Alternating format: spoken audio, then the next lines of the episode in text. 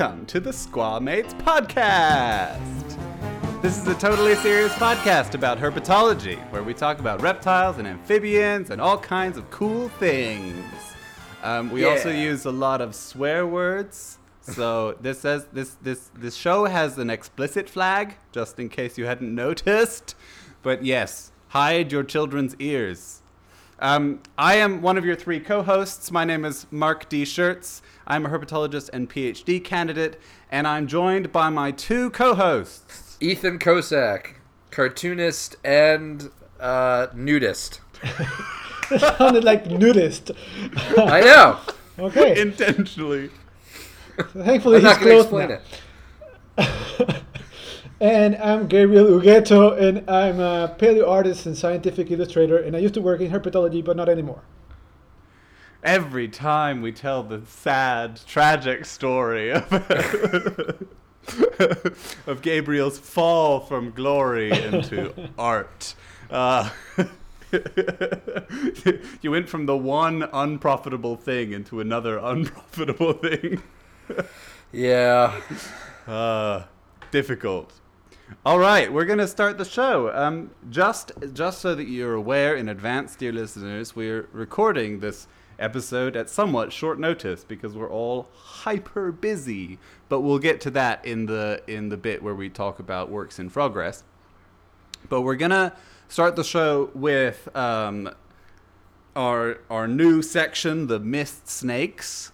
Although an excellent alternative title for this section was suggested by at Liluali on Twitter. He suggested "Places We effed up," which is really good.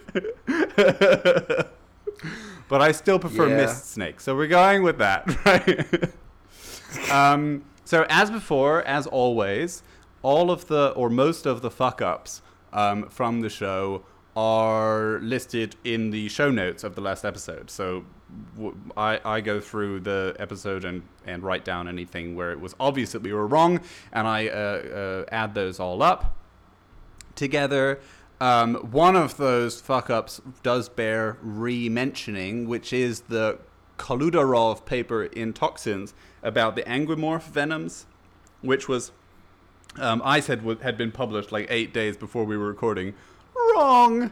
Uh, it was actually published a year and eight days before we were recording. So, uh, my bad. Sorry about that.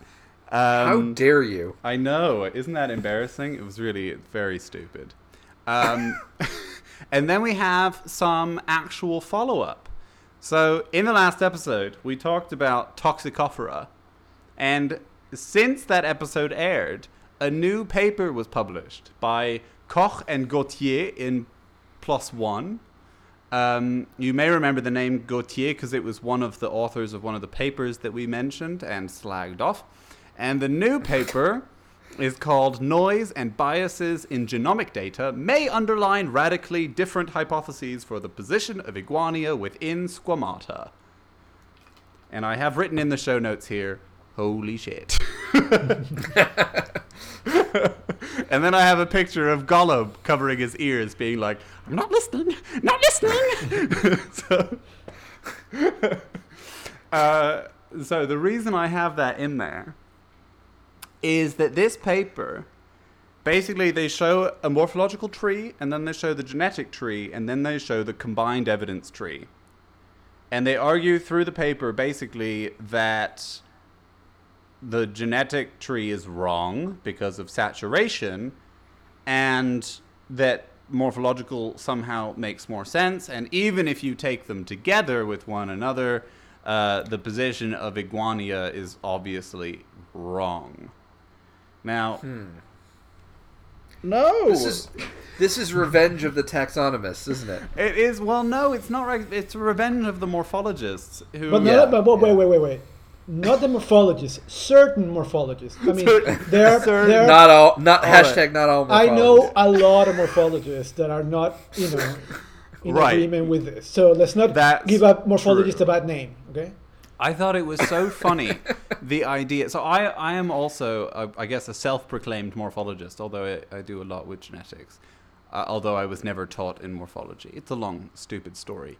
Um, but they the, the idea that they have g- gone with here is basically that saturation in the genetics has led to a loss of signal in the tree.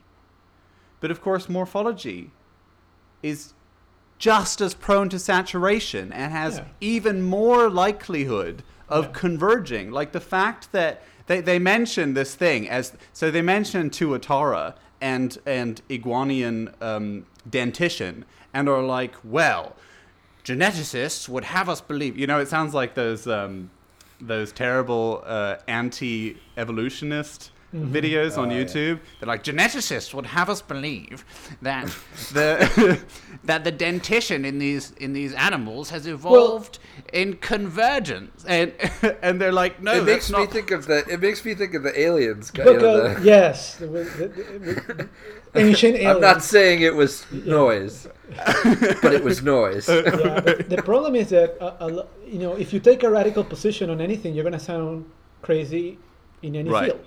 So Right. this is kind of the same situation. Yeah, I just feel like it's it's it's pretty rough. I, I'm honestly I'm a little shocked that this got published, but then again, it was published in One, which has something of a track record of not necessarily looking very very closely at the sense behind the papers that are published. So anyway, I mean, I, I'm I'm interested to see what other people uh, he, see and hear what other people think about this. It, it really seems to be they uh, are digging their heels in and um, and just like just completely. As I say, with the Gollum thing, sticking their fingers in their ears, like, la, la, la, la, la, la.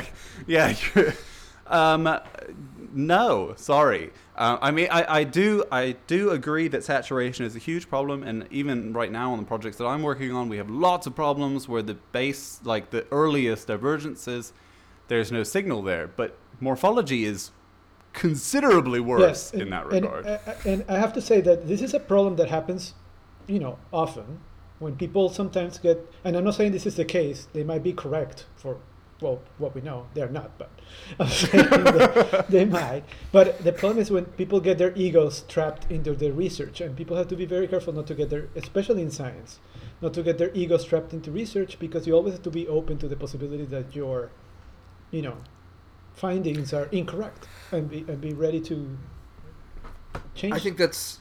I think historically we've seen that's not Yeah. easy for people. You know, I mean, over and over again. I think about like um, I was reading something about.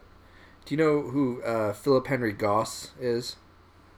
He was a uh, uh, early aquarist. He was one of the first. He actually coined the the word aquarium.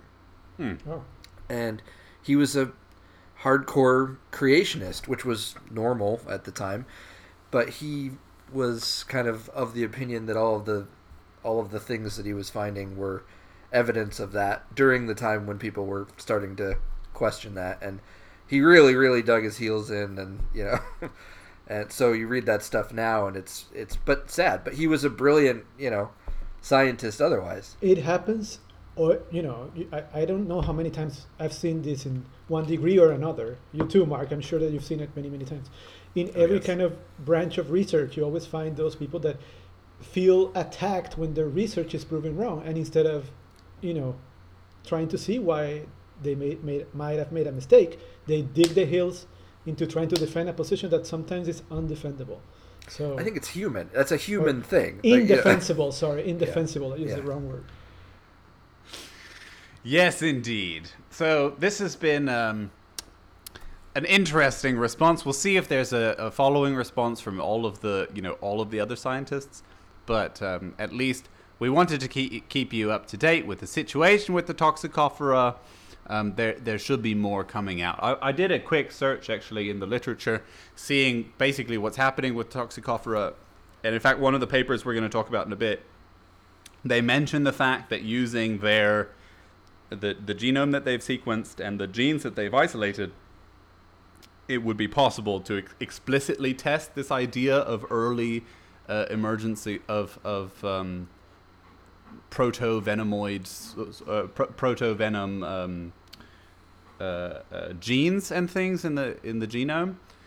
And so, yeah, I mean, people are people are still looking at the Toxicophora thing with some skepticism in terms of the venom side, but no skepticism in terms of the phylogenetic side. I think And, that's uh, the key. And I heard uh, through the grapevine that there might be some papers coming on uh, exploring um, the presence of uh, venom in certain extinct marine squamates. Ooh. Ooh. Could you these be mosasaurs? Maybe. yeah, cool. Um, all right. I was. Blo- Did you uh, read the thing about the counter shading with mosasaurs? Yeah. That blows me away too. The the the fact that we can see that Oh, and we and and, have evidence for that. and we have evidence of that in ichthyosaurs also. yeah. Yeah. Counter Yeah. yeah. I was just at a, um, a conference. This actually brings us very nicely on to the next section works in progress. Um, so, yeah, uh, I'll do them out of order now. So, I was just at this congress, uh, the, the Deutsche Zoologengesellschaft, Zoologischen Gesellschaft, um, so the German, Drink. yeah, drink. Drink. uh, the the zoological society, the German zoological society, sorry, um, this meeting in Greifswald in northern Germany, and there was a guy who was presenting on exactly that. He was showing that you can identify the melanin molecularly, and it fossilizes, and then you can identify it also from these fossils, and so that's how they've shown that um, that counter shading is a thing. He's based in Bristol. I, I, his name doesn't occur to me at the moment, but um, it was very cool. Yeah, I mean that's uh, that's pretty amazing stuff. Like the fact that we can look at something fossilized and and know roughly Right. what the And the, and the- patterning was. The, the coloration of some of uh, animals like Sinosauropteryx, which is a, a, a dinosaur, or Psittacosaurus even, have allowed, Exactly. you know, we now know pretty much exactly what their pattern was. Maybe not the exact tone of the coloration, but the pattern. You know, if they have a ring tail, or if they had a mask. All Yeah. And that's and that's you know that's one of those things. If you had told me we would figure that out when I was a kid, I, I would be like, yeah, right. Yeah. You know. that's true. Crazy. All right, I'll talk about now the, the rest of the stuff that I've been doing. So I went to actually two conferences. This one in northern Germany, um, which was just this last week, which was um, uh, interesting. There was I'm prepared to drink. there was a great deal of uh, entomologists there, and only five herpetologists. So I so felt you're saying it was it was representative of of the actual populations Yeah. of these things. Yeah. Sure. But it was. Um, there are I've four been to billion better. entomologists here. Uh, yeah, exactly. I have been to better conferences. I'll put it that way. Um, uh, mostly because it was just in the sticks, and uh, yeah. So anyway, and before that, I went to the Evolution Congress in Montpellier in southern France, which was awesome. That was the largest congregation of evolutionary biologists ever in history 2700 evolutionary biologists and considerably more actually wanted to come but they didn't have space in the venue and uh, I got to meet a lot of really, really cool and exciting people. I got to meet Marvalee and David Wake, who were there, and that was a very, a very starstruck moment. In fact, uh, uh, Dave Wake came over and introduced himself to me because I've done some editing on the website, and he saw my name tag thing, and that was like, ah. so, That's awesome. I podcasted about you. yeah, I didn't mention that at all. I was like, Oh. "Oh, it's so nice to meet you." Um, yeah, so that was that was super cool. I got to meet so many cool herpetologists and other people doing awesome things. Uh, I can't even begin to list all of them. They just it was so awesome. So many people, and Montpellier is one of the most beautiful cities I've ever been to holy shit it's it's incredible.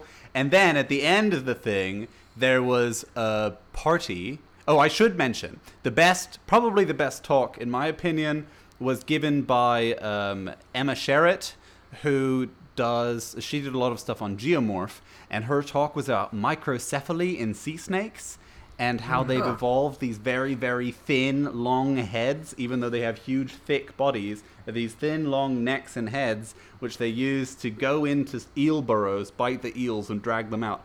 So cool! It was, oh, it was so cool. Um, so I got to talk a lot with her, which was really cool. Anyway, I, I didn't, to I didn't say- realize they were eel specialists. Actually, I, No, only some of very them. cool. Some Yeah. them, Yeah. yeah. Um, and then at the end, there was this ridiculous party, which was at a cloister in the middle of fucking nowhere. And uh, I'll just just to summarize, uh, there were about there was about one bottle of wine per person, almost no water, and basically no food.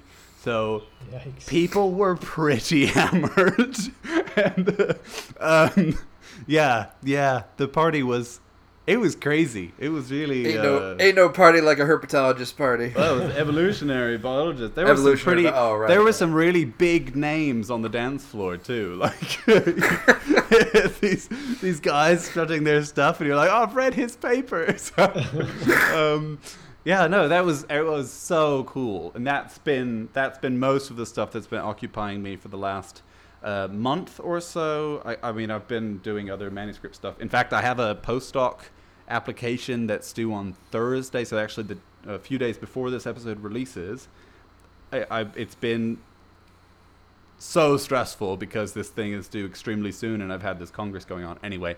So that's why, uh, at least from my side, that's where the stress is coming from. Gabriel, you want to talk about your stress? Yes, it's been a very stressful month for me as well. I've been um, preparing. So some of my work got selected to be in a, an exhibition of paleo art that is going to be um, at the Museum of Natural History in New Mexico at the same time that the SVP or the Society of Vertebrate Paleontology uh, meeting occurs in October, but the um, the exhibit is going to come.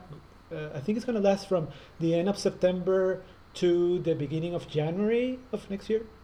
So uh, three of my works got selected to be in the exhibition, and I've been preparing the thing and printing the work and uh, framing them and matting them, and it's just that is always a nightmare because you Yeah. you know it has to be there by a certain date. So thankfully, I got that all solved. Well, I- I still haven't shipped them. I'm gonna have to like pay a lot of money to get them there by next Friday Yeah. but um, but I got them all printed and packed and all that. And um, I, aside of that, I've been I'm working on a lot of commissions that I cannot divulge. Um, one I can I am really happy about is a, a new species of lizard, which is really nice. A really cool new species of lizards. I got commissioned to do the illustration of that. Um, hopefully, when it when the description comes out, gets published, um, everybody will see the illustration, and you guys are gonna love it. It's a really cool lizard. Awesome. and it Do you know which is- journal it's in? I don't know yet, but it's from a. It's from He could a, tell you, but he'd have to he'd have to kill you. yeah, I probably get killed if I tell him. Uh, and um, but it's from a group of lizards that we both we all like, so Okay. uh, that's cool. And um, That could be literally any Any group li- of lizards. yes, I, I looked at Vegas. That no, I mean there are some groups that I like less than others. let's, let's just say it like that. We should do a new section where Gabriel rates, you know, like yeah, Gabriel rates He does a lizards on review. on a ten star scale. Yeah. And, Cryptoblepharus. um, and uh, another cool thing is that I got commissioned. This one I can't talk about. I got commissioned to do uh, reconstruction of three um, species of um, extinct Pleistocene um, marsupials from Australia. So some of them are those these giant wombats that are like Oh, they were super huge, like rhinoceros-sized wombats. yeah, and, and, uh, Dipro something or other, Yeah, right? diprotodon and Yeah, yeah, yeah. and another thi- thing that looks like a giant tapir like creature that looks like a mixture between a, a wombat and a, and a, and a, and a tapir. tapir? So that's really cool because it's a really you know cool group of animals to reconstruct. So yeah, I mean, that's those are the commissions that I can talk about. The other ones I cannot divulge just yet. What about you, Ethan? Oh, let's see. Uh, next month I've got. Well, I said before that that uh, the, the sequel to Does It Fart, True or Poo, is out soon. Um, I think we're nearing within weeks of that uh, for the UK release, and then I've got um, a bunch of commissions. Nothing really exciting there to talk about. Lots of stuff going on in the in the Newt room. Got lots of stuff breeding. Escaping. gonna- I had some escapees, yeah, yeah, some firebelly newts. I've recovered some of them, not all of them, Hmm. and uh, but they're you know that's happened before. Usually, I have a pretty good track record at recovering escapees. That's good. That's Um, good. Yeah, and uh, yeah, so I'm gonna do a reptile show, sell some newts in a month or so. Yeah. Excellent. Are Yeah, the what- reptile what is shows this- um, big up there? Uh, yeah, there's a pretty big one. The one I'm gonna do is um, it's not super big. It's not like the one in White Plains, which is enormous, but it's the one in Rochester. So it's it's a big, it's a pretty big. Do you know where the They over biggest the whole um, reptile shows are here in the U.S.? Uh, Daytona, right? Right, I that's what I one- thought. The one that we have down here in Daytona is huge. Do you know how many people attend the Daytona thing? Because the Germans are always proud of having the largest one in the world. No, I think I think nothing compares to the Germans. Uh, the Germans have like giga- ginormous. Yeah, there's ha- Hamm, right? Yeah, Uh, Hamm. the ha- Hamm show, yeah. Yeah. And I always see all the yeah. That's funny because I'm in a bunch of groups where you see a bunch of guys with these like amazing rare salamanders, Yeah. and they're like taking it to the Hamm show. Yeah. And I'm like, God, was that a German accent? that was my German accent. Yes, Oh, that it was sounds hilarious. like Augustus Gloop, but yeah. Yeah. yeah, I mean, I've been to the Helm show a few times, and it's uh, it's nuts. It's really crazy. and they have like the weird, like the rarest stuff that. Very rare. Yeah. stuff, Yeah, yeah. I, I saw some Lanthanotus there, and Paroedura masobe and things. Uh, In air quotes here, legal things. Yeah. But I mean, thing. almost all of the illegal stuff that happens at Hum is happening under the table. You never see it ever. It's styrofoam most of the- boxes well- being held, handled, handed from one guy to another guy, or, or Yeah. I mean, it doesn't actually. The gender doesn't matter so much as the fact that most of them have t- tattoos. So it's just like from one tattooed person to another tattooed person, uh, the stuff is being handed over. You have no idea what's being traded. There's I this, can't speak as much as far as you know, as far as like the some of that stuff, but I know I can. I see some of that happening on Facebook, and and what's interesting is that a lot of the legit guys, the the German guys, they're very particular about like the paperwork that goes with that stuff. Uh, where it's like you know I've got the papers for this you know this particular Right. not just species but like locale Yeah. strain you know Yeah. Yeah, I mean, there's a lot of that stuff happening, and at the same time, you know, there, um, you know, there there are also Germans who are doing terrible things, as well as all because it's in Germany, and Germany is part of the Schengen thing. So Schengen basically means that you can cross the borders within the EU without going through a border check, and so a lot of stuff enters Germany to be traded into the German market that was illegally imported into other European Union countries without the same levels of stringency at the airport border control or whatever. And so Yeah. you get all of that all that stuff is mixed in there too. So it's very hard to judge, you know, what's legal and what's not. But Yeah, around here, like like in the U.S., it's very difficult as far as salamanders. Because I'm mostly into the salamander stuff, and we had the importation ban a few years ago. right. So now they're yeah, which is good, right? We'll talk For about the right that. reasons. But Yeah. I, what, so okay, so I know a lot of the lizards and stuff enter through here, through Miami. Yes. Where do the salamanders enter? Like, do they enter through here also, or I think at one point they did uh, when they were being imported, but like all the stuff from Asia, that all stopped. Stop, yeah. it, it's the, not I won't say entirely stop. People like uh, like um, Tylototriton verrucosus and stuff like that. You have to be very careful about about those because they are and Laotriton. And Laotriton is interesting because it didn't because the genus Laotriton was created after the ban, it wasn't on the ban list. Oh, So, it's a- people got it. Technicality. People yeah. brought it in on a technicality. Yeah. Happens all the time. It's so bad. Yeah. That's the problem. I don't think people. I don't. I never thought about how the, a name change could have legal Yeah. repercussions Oh, yeah. like that. CITES has huge troubles with uh, with managing the trade when the when the names get divided. So unless something is is listed by genus, and even then it's not always safe. Um, it's it can be very Well, challenging. I'm sad to say, but they have to. They have the only way to. They have to keep current with the literature. That's No, what they have to exactly. do. But everything has to be Yeah. voted on. So how do you keep current when you know your process is like? By committee. Yeah. Yeah, exactly. Yeah. That's Yeah. crazy. Yeah. So th- speaking So- of other things that are crazy, it's time to move on. Wait, All right. but before next we move section. on, I just want to Okay. say, just to add to my uh, works in progress, that if you, somebody listening to this, is waiting for some prints of mine, please be patient.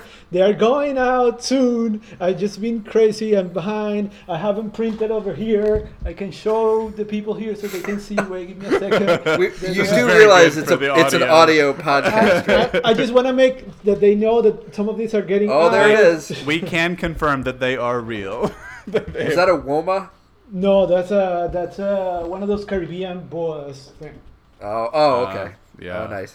Mm, All right, beautiful. now we can move on. Okay, now we can move on to everyone's favorite section. Diddy diddy diddy diddy diddy diddy breaking notes. Uh, it's good to start it on a high note because we're now going to follow it up with the lowest note of all of the notes. Very, very bad. Uh, Yeah. Oh, yeah. very bad for many reasons. Um, Oh yeah. Okay, Gabriel, One of them take is- it away. Well, I, I just want to, I, I just want to say that if you guys remember, I think it was about ten years ago, the Butantan Institute, which is a, a major repository of um, snakes of this for the study of snakes in Brazil, famous Mm. around the world for making major studies about venom research in, in Latin America, about uh, tax- taxonomy of South American snakes, got in a fire, and most of his collection disappeared and everything 10 years ago. That was about, if I recall appropriately, it was about 10 years ago. And now, very recently, the Museum of Natural History in Rio also got in a fire. Yeah, burned, Yeah. burned down. I don't know if you've seen the pictures, but they are, oh, it's just gut wrenching. Now, I work in a museum every day, and immediately, like when I see, when I'm like out to lunch or whatever, and I see fire trucks racing by, which happens quite a lot because I'm on one of the main roads through Munich. This the museum is located on one of the main roads uh, lead, leading to the um, to the highway, basically out of Munich and every time I'm like, it could be us, and, then, like that's Yeah. that's the worst feel. This this this fear, and it's always been there. And then with news like this, where you see in the pictures, I mean, the the the helicopter shots of the museum are just soul breaking, and I mean, Didn't they say that they had like a uh, like a hundred and twenty three thousand dollar budget? They, Yeah, like yeah. their budget had been slashed so badly Yes. that that uh, they didn't have proper yes. fail safes, Yes. Unfortunately, that's a problem. yeah, which is a problem elsewhere Latin America too. in general, but in Latin Yeah. America in general, it's a big problem. But I had heard also that they hadn't had like that there had been some kind of problems. They knew that there were some kind of problems with the sprinkler system. The sprinkler system ran out of money. Uh, m- not out of money, out of water. Sorry, it did run out of money. That's true, but, um, But- it ran out of water, and then they didn't- had no, to a pump the fire! water Throw from money the, at it. Yeah, Yeah, that, what, what I heard is that they knew they had the problem, but they didn't have the money to s- fix it. exactly, Yeah. exactly. Oh, Ugh, and it's just uh, I can't. was I saw the uh, pictures. Gabriel, there's a ton of pterosaur research Yeah, that I- went up. Yeah, Yeah, I- Right? Some of the largest pterosaur, or I think the largest pterosaur collection in the world, was there. yeah. Mm.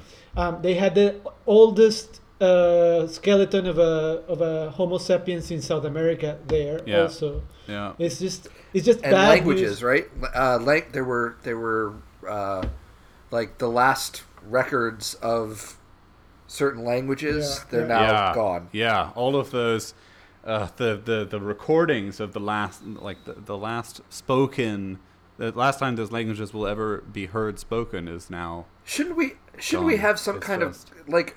They should be backed up. Like that's digital. Yeah, that right? Shit needs to be in the cloud, protected. Yeah, that was my first thought. Was how did we not do that? Well- but I guess that's uh, you know again that's a Oh, that's a a budget type of thing. Yeah, I have very uh, big, you know, probably. I don't know. I, I think that this doesn't belong only to Brazil. It belongs to the world, Right. and um, it should be the responsibility of the world to keep a backup of the things.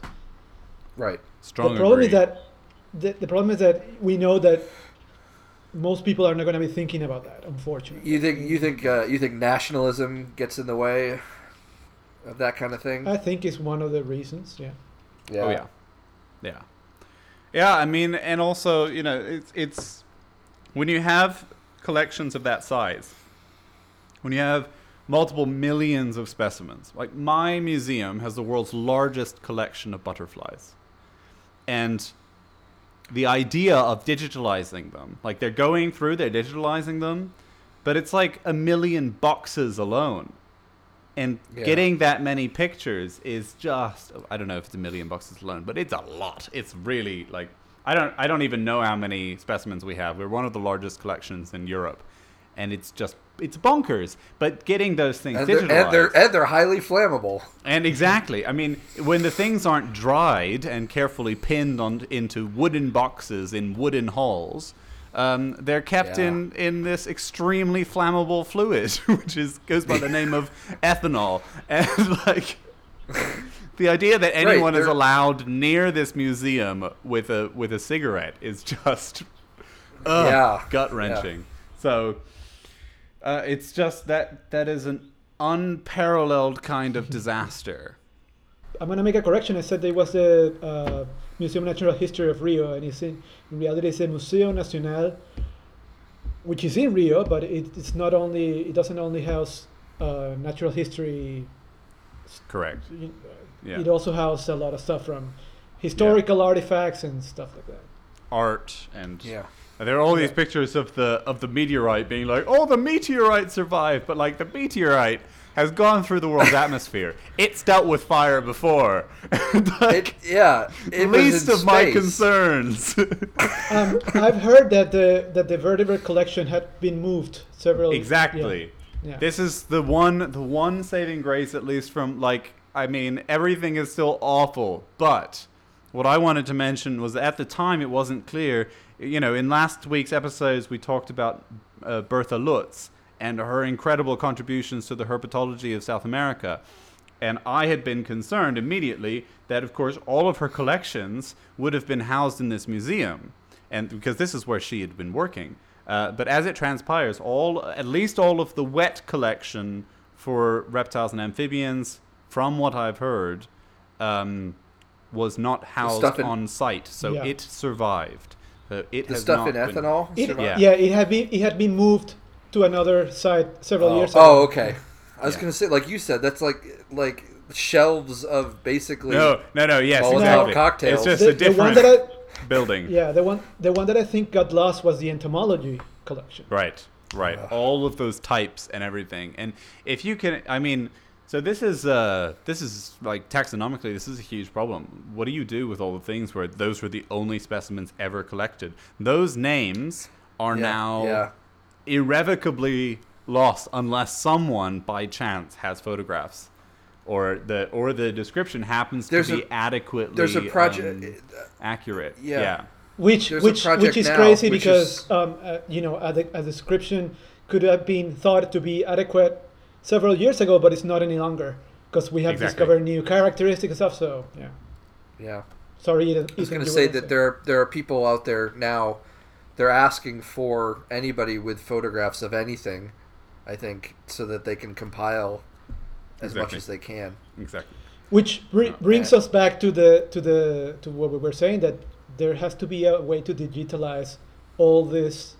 I mean, Yeah. we have the technology. What we need is the money to Right. be put into this, you know, kind of things. But you know, Yeah. that's very difficult. I mean, because that, That could be a. I, I, I mean, that could be work though for some. I mean, that could be jobs. Yeah, but if the you think problem is that people are going to object to doing these kind of things. We, we, Yeah, we know which that's is going to stupid. happen. Yes. right. Yeah, I'm and the sorry. government's never going to allocate the money for it. And ultimately, this Yeah. is this is a government-funded institution, just like mine.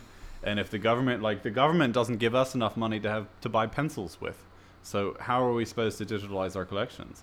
It's just um, Exactly. yeah. Exactly.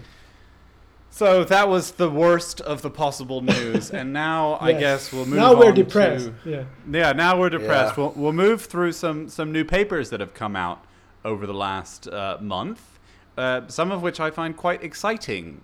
So we'll start off uh, with a paper by Aurélien Miralles et al., uh, which is in press. It's in the Journal of Evolutionary Biology, and it's titled Molecular Evidence for the Paraphyly of Scolecophidia and its Evolutionary Implications. So this is a, a very nice study. Um, I, I know Aurélien.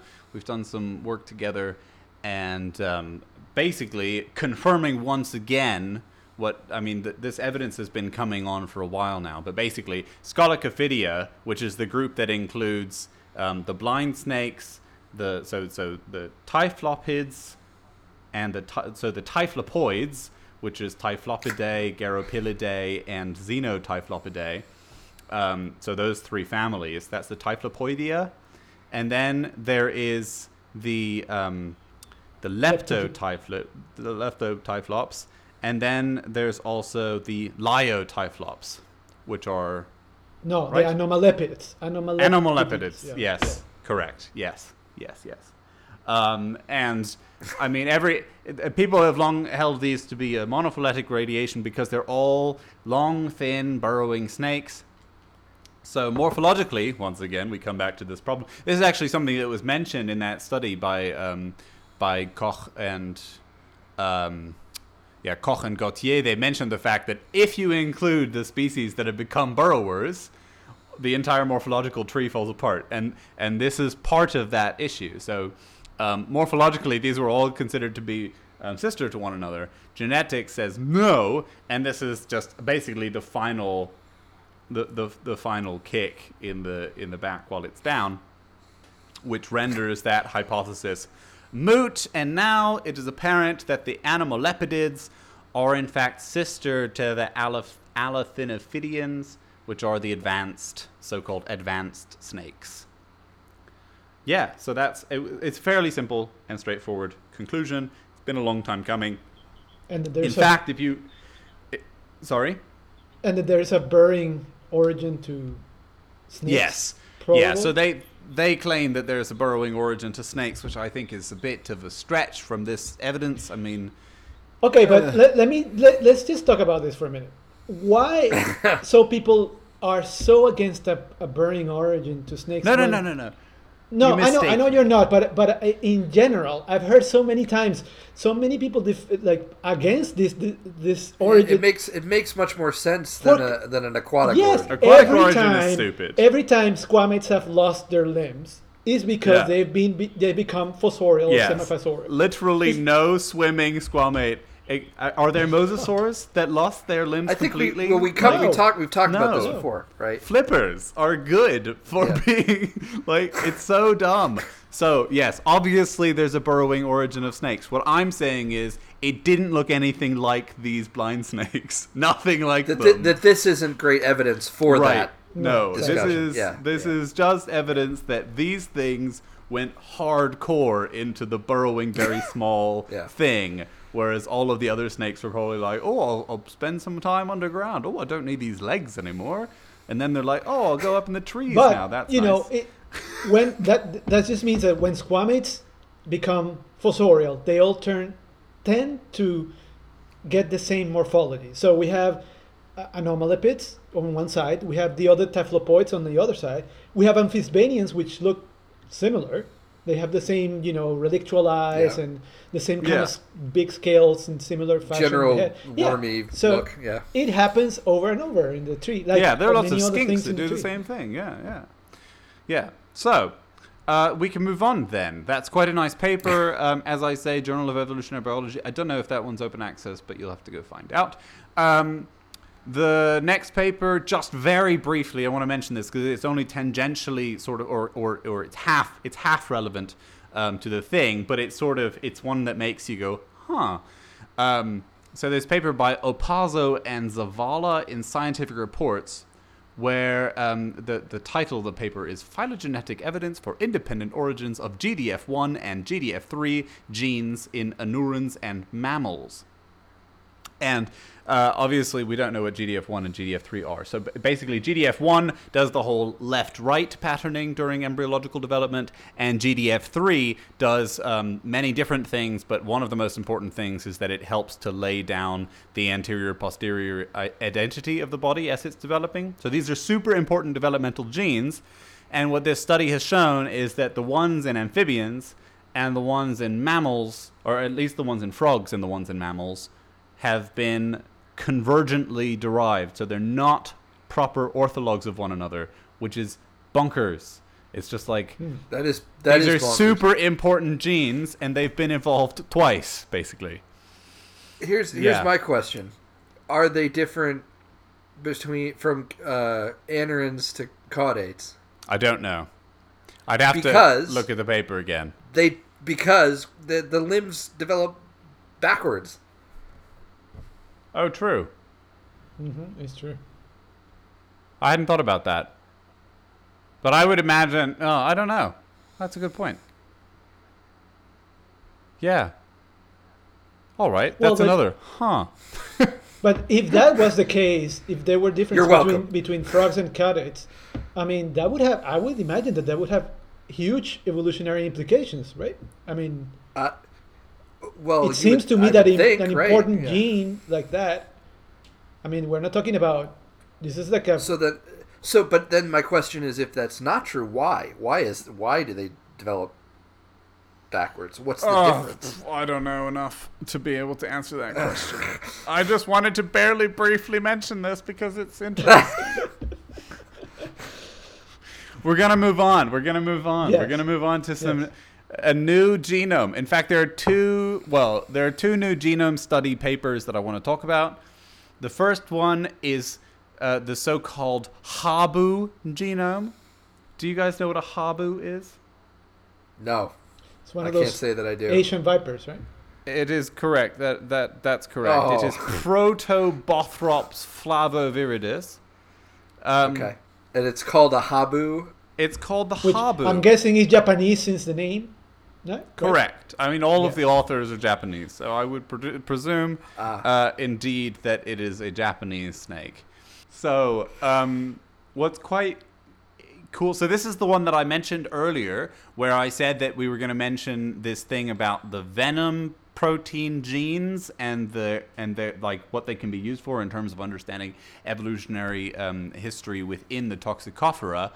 So basically, these guys compared the venom proteins to the orthologs that are not involved in venom within the genome. And they showed that the venom proteins undergo m- more rapid evolution than do their non-venom orthologs, which means that basically the things are evolving venoms more quickly, which makes total sense from everything that we know about how uh, how these things happen. So basically, what happened is that the genome was duplicated, so there were copies, and then one of the copies became used for uh, for venom, and the other one didn't. So that's why they have Okay. what are called um, SV snake venom MPs. I can't remember what MP stands for, and uh, NA MPs. Uh, yeah, NA MPs. Yes, or NV NV MPs, non venom. Uh, M- MPs. So, so almost like a it's al- almost like a like a like a built-in control group sort of. Well, um, sort of. No, not really. It's more the fact that they're co opting these genes to do Okay. a new thing.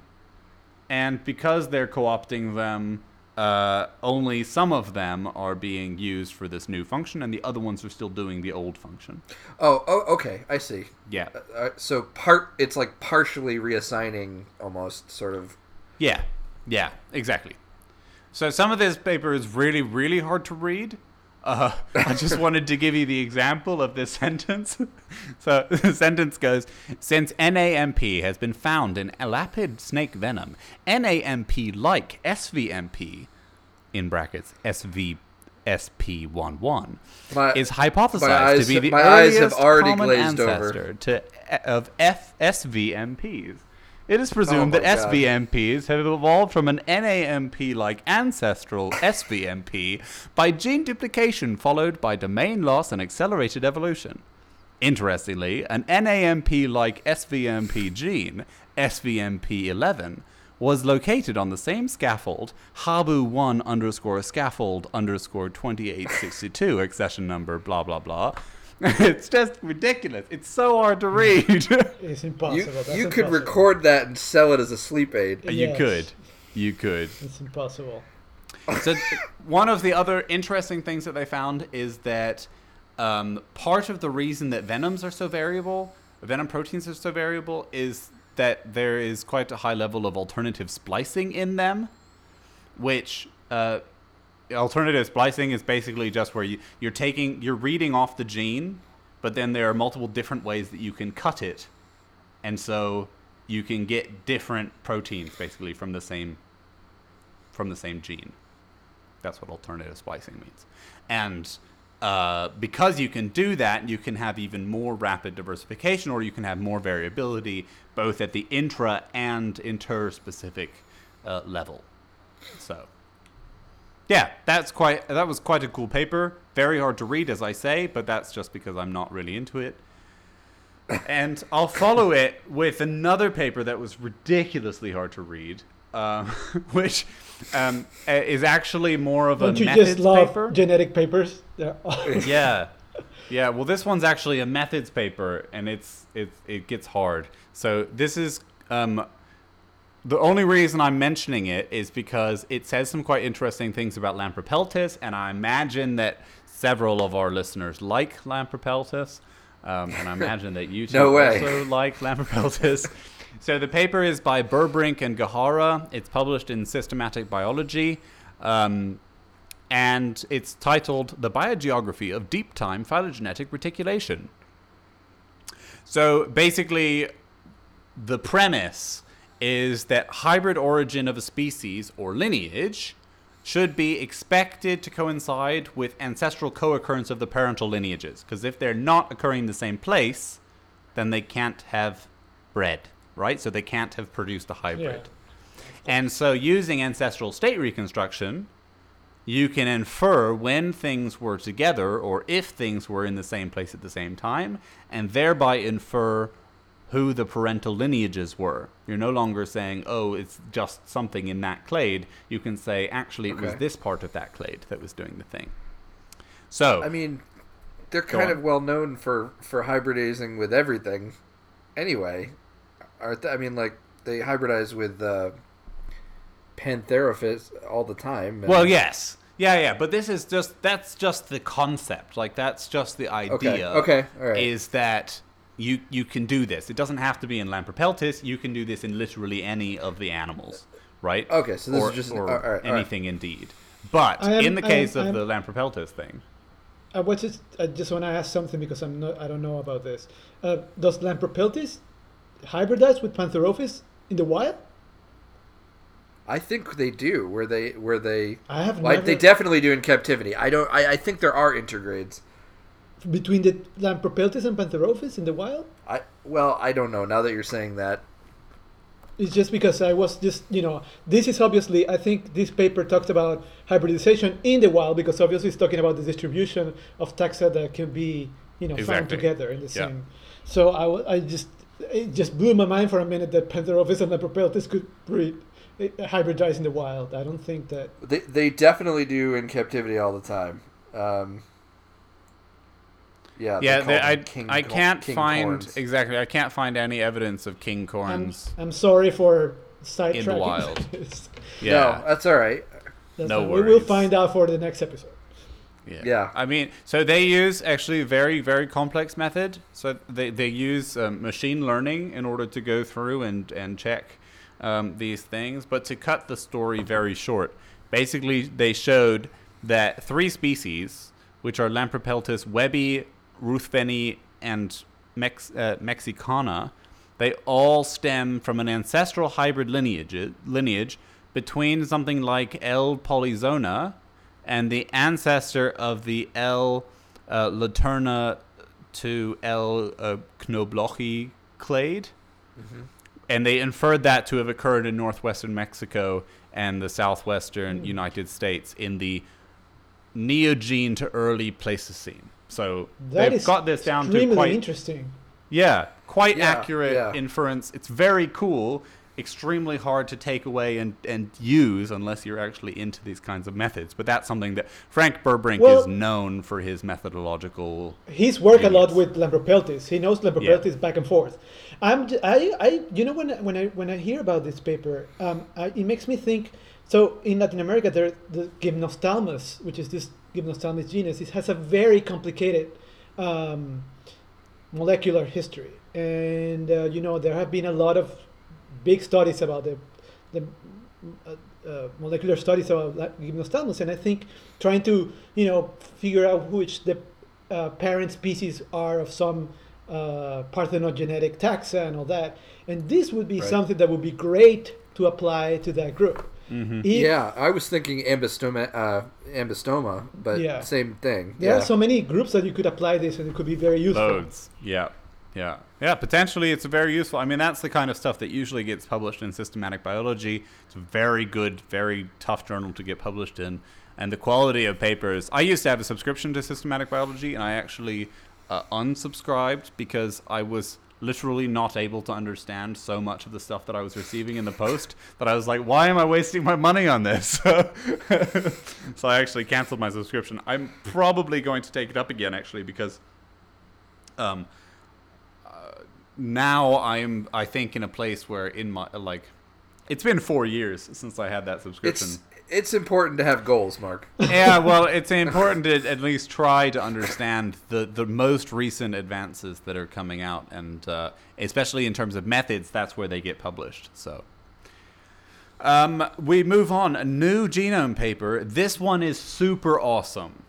I don't know if you guys have seen this. So this is published in uh, in PNAS um, by Lee et al. And it's about genomic adaptation to high elevation in Thermophis, which are uh, Thermophis are the world's highest occurring snakes. They occur at elevations over 3,500 meters above sea level, which is very, very, very, very high. And they do so by living in and around hot springs.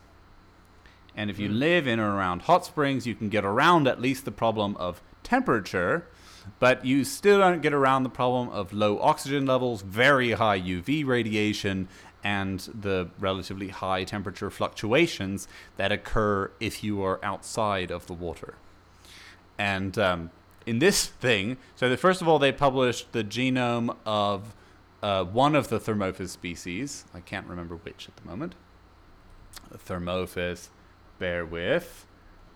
So they sequenced the, the genome of Thermophis bailey, and then they were like, "All right, well that'll that'll be a good start." But then they sequenced two more Thermophis genomes and uh, two pseudoxenodon genome genomes. So pseudoxenodon pseudoxenodon are related, uh, found at lower altitude and then they compared among them. So the the one that they assembled really nicely and that they published is the Thermophis uh, genome, and then the other ones were sort of used for comparative purposes. So they're they're less intensively um, annotated and assembled and things. And what they showed is really cool. First of all, there are loads of genes that are under selection in this snake, but that's sort of to be expected. There are always quite a lot of genes under selection um, in snakes. It just happens to be more in uh, in certain in, in these snakes than in some others. Uh, but in particular, they showed that there are a few genes that are that have stable amino acid changes, which have uh, been demonstrated to perform um, like they, they are more stable under uh, UV light, which is really cool Hmm. and um, other ones where they showed that they have um, mm, they, the the allele change in this one gene apparently says that the protein has lower transactivation activity, whatever the hell that means. so, um, and then the, I mean, their So- th- their main conclusion was basically that um, animals living at high elevation, so they compared with some mammals, have similar adaptations um, to cope with that, and that occurs at a genomic level, which is very cool. So they compared these snakes to some, so so these um, ectothermic snakes to some endotherms, which Huh. was uh, an interesting way of, of doing it. Does that so? Do you think that that they have evolved to? Re, is it that they've evolved to require extremely high? I mean, they evolved to live in an extremely high exposure to UV. Do you think? Because I'm thinking about how you know, with a lot of captive reptiles, you have to provide them UV radiation. I wonder if if you were keeping them in captivity, if that's something that's No, this is. I. I would guess that this is a stressor that they're trying to mitigate, rather than something that they have been like, "Oh yes, I need to take up more of that." give me the Uh, give me the UV. yeah, because I mean, certainly at that level, the UV radiation is damaging. It's damaging the DNA faster, and there's I, I can Yeah. imagine no circumstance under which the genome is like, "Oh yes, I need more of that irradiation." Well, it's, Give it I mean, to me. I mean, it's I yeah, it's I like I know with uh, I mean a lot of them need it for metabolizing vitamin Yeah. D, right? Yeah. Like you know, same. So, yeah, Exactly. So uh, next paper, next paper. There are only three more, so bear with. And one of them, actually, two of them we're basically going to skip. So this first one, um, we're actually mostly going to skip. It's by Sun et al. and it was published also in PNAS, and it's about the cells that are involved in in tail regeneration between lizards and salamanders. And ultimately, it's a very interesting paper, but it was already talked about on the Common Descent podcast on one of their latest episodes. And so go watch that. yeah, li- go listen to that. Uh, Go we, go listen to that. We like that podcast so much. I don't really want to like cramp their style, so we can just skip that one. It's very cool, but basically, the reason that salamanders regrow so salamanders regrow bones in their tails when they're regenerating them. Lizards do not, and the reason that happens, or at least part of the reason that happens, is that the stem cells are fundamentally different that are involved in the whole process the the signaling gene hedgehog is doing different things between these um, two uh, tail areas. Oh And- yes, the yeah. famous uh, so uh, Sonic Hedgehog. Uh, lizards and salamanders are different. Who'da thunk? What? yeah. Um, the the next paper I'm also basically gonna skip because first of all it's complicated as hell. Secondly, it's more anolis, and we don't need more anolis, at least not today. so, so this paper by McGlothlin et al., uh, published in Evolutionary Letters, uh, called um, well, I don't know what it's called, but it's about uh, adaptive radiation in anoles and the and them evolving along a genetic line of least resi- resistance. It's super complicated to explain how compli complicated they the the paper is based around one prediction, which is that genetic constraints should bias the early stages of species divergence along so-called genetic lines of least resistance defined by the genetic covariance matrix G. And how do you get a genetic covariance matrix? You cross lots and lots and lots and lots of lizards. So this thing is based on like 3,000 crossed um, uh, lizard crossings, so babies that are produced from from crossing these two things. It's crazy. It's a huge study, and it's published in Evolution Letters, which is a good journal, but it's um, uh, I don't know proportional to the amount of work that must have gone in here. Anyway, uh, very cool, very hard to understand. It'll be in the show notes if you want to have a crack Not at as it. much. Uh, not as much leaf blowing in this But so one. No, But exactly. so what Oh, it? speaking What is of the which- is the conclusion of the paper? What is it? What what do the authors conclude? Uh, well, in there, they, they have at the beginning of the paper this thing of like the significance statement, which seems to be something that's quite popular in some of the journals. Um, in the significant statement, they basically said, well, first of all, they say that the genetic archi- architecture has constrained the long term outcome of selection for about 40 million years in Anolis, which is crazy.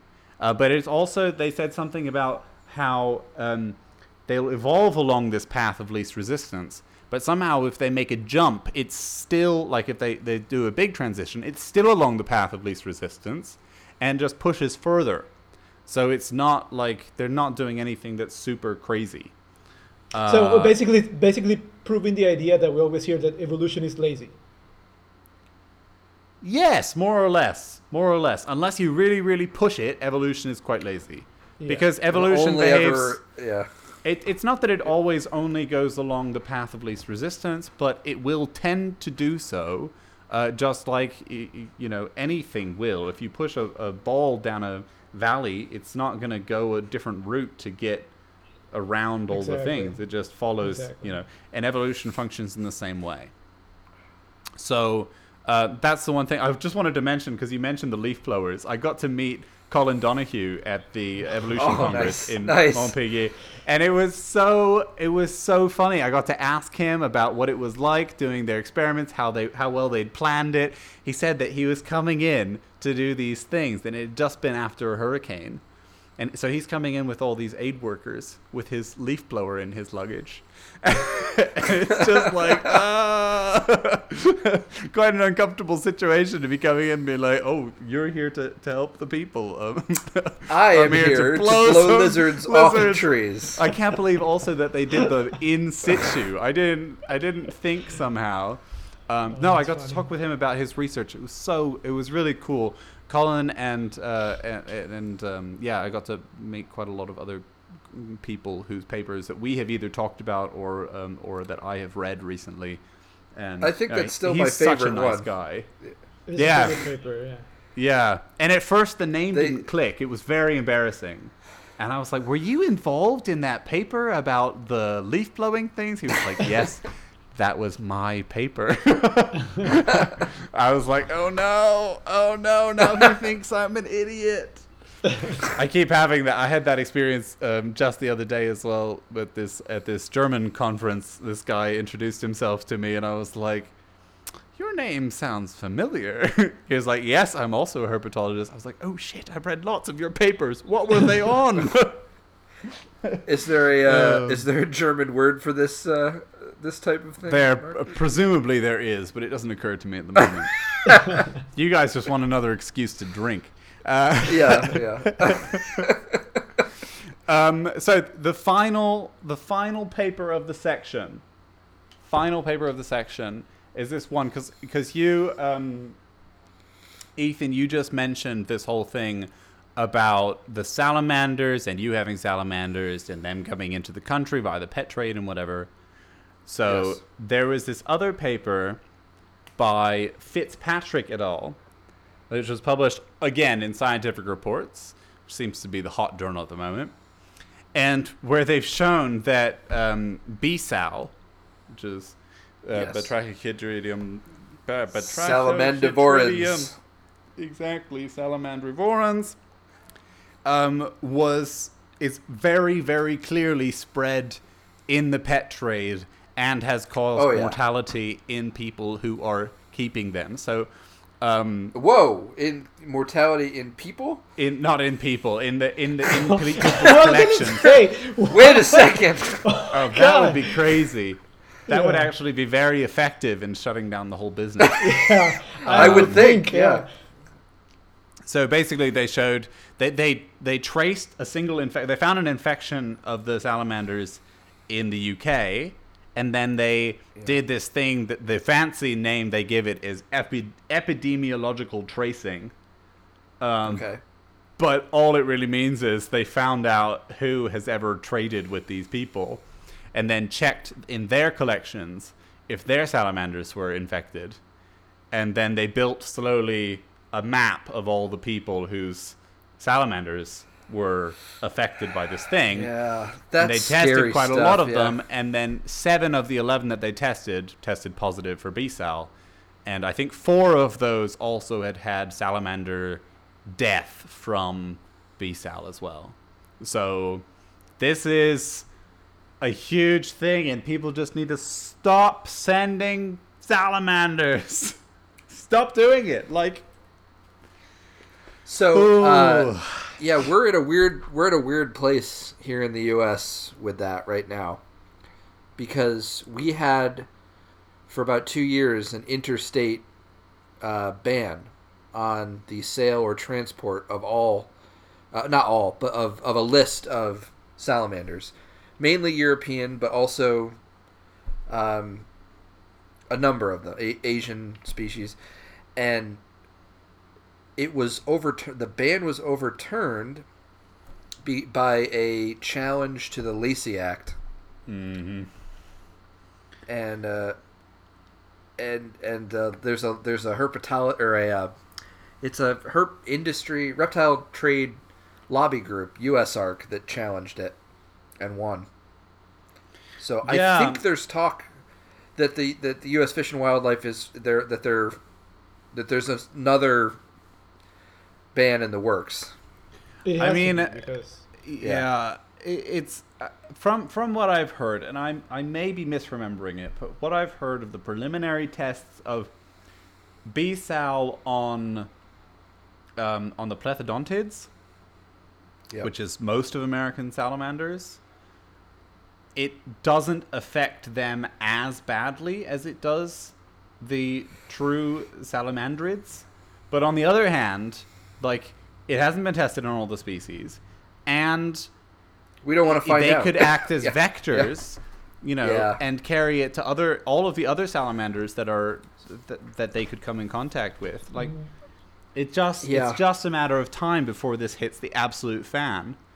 And what I is don't the know one that is how- affecting? What what is the one that is affecting neotropical ones? Because uh, neotropical species are disappearing. That's- Those are plethodontids, and they're disappearing so fast. Uh, what, you you talking about BD?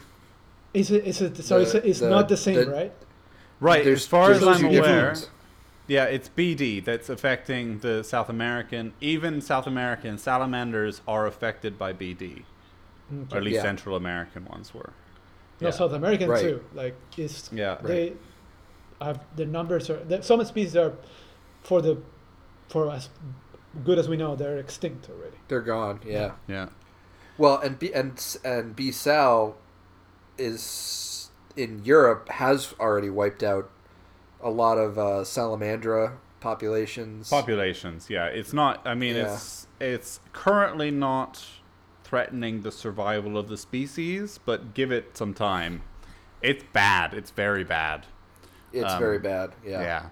But And it's they're right to be scared. The the ban was Yeah. a was a good idea, and, and they're right to be scared. And it's very unpopular to say that right now in in those circles, but I it's I'd rather it be difficult to get them right. and still have them out there. You know. Yeah, Yeah. of course. I think that's the thing that people have this uh, this there's sort of there's this divorce between you know wanting to protect the animals and also the selfishness of I want one for my own them. You know. There's a weird. I don't know if you've seen this as much, but uh, there, but in in the U.S., there is a weird sort of NRA type of attitude about you know Uh, I saw I saw my- a lot of these the are my snakes, and you're not taking them away from my cold yeah, the dead hands. animosity about the Lacey Act. Uh, at least in the Well, earlier times was the way they challenged it was interesting because they said basically that the Lacey Act is an overreach, that it was never intended to apply to banning any kind of interstate trade in anything. And and the court upheld it because it, I thought that was the whole point basically of the they- Act. they I might be getting some of that wrong, but I think what they said was that it was not it doesn't apply to all interstate travel. It applied to intra-state travel. Well, it's a uh, well, uh, yeah. it- r- regulating these things is hard, and you need to Yes. have. a- And and anyway, I mean, the thing about importing animals from from both um, Southeast Asia or or Asia in general and Europe is that this is coming down not to a legality of bringing the animals in because of you know wanting to regulate the pet trade thing. This is an epidemiological concern. You know, this is Right. it could become an epidemic. Granted, not of humans, but this is a serious, serious threat to the native fauna of the country. And Right. we know that in the, in the United States, salamanders are, by biomass, one of the most important animals in many of the ecosystems. You know And what's you know what's interesting wiped though out, is, it's a disaster.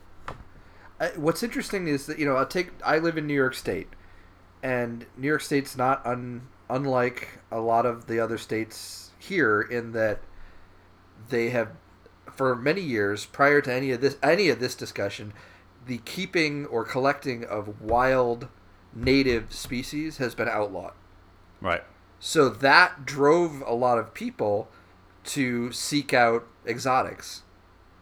And now we have this problem.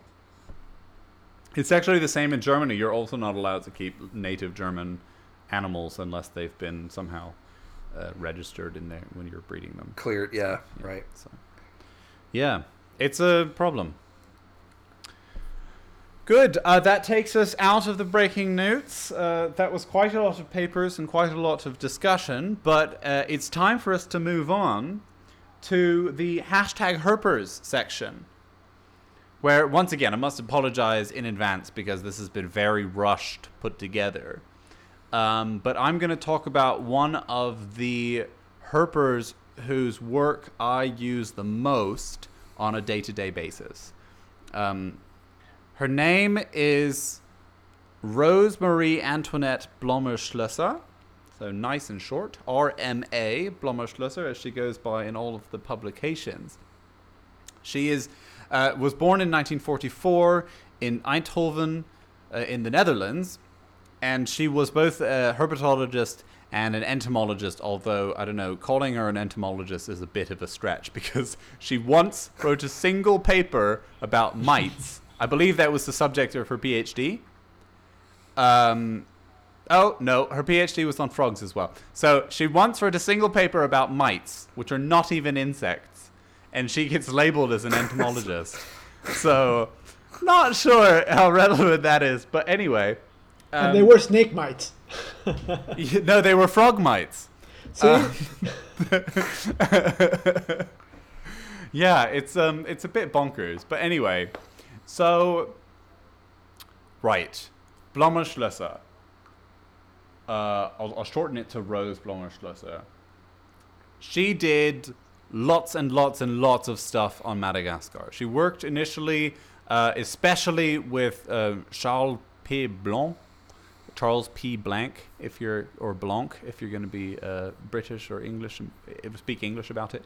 Um, together, they described loads and loads of species, and I have on my shelf two of of their books, which are called the Faune de Madagascar. Um, so they're they're in the Faune de Madagascar series, and there's Amphibien Part One and Amphibien Part Two.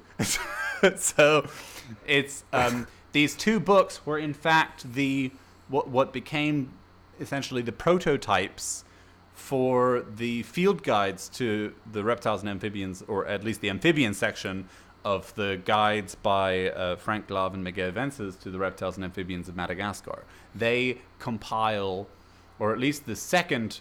Uh, wait a second. I can't remember if it's the first or the second one.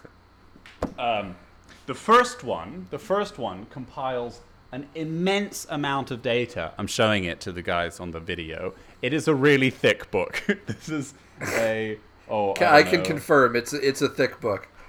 It's about oh, it's 400 pages. So it is a 400 page monograph on the amphibians of Madagascar, um, dealing with the taxonomy of all of the described species, and it's it's amazing. It, com- it compiles all of the photographs.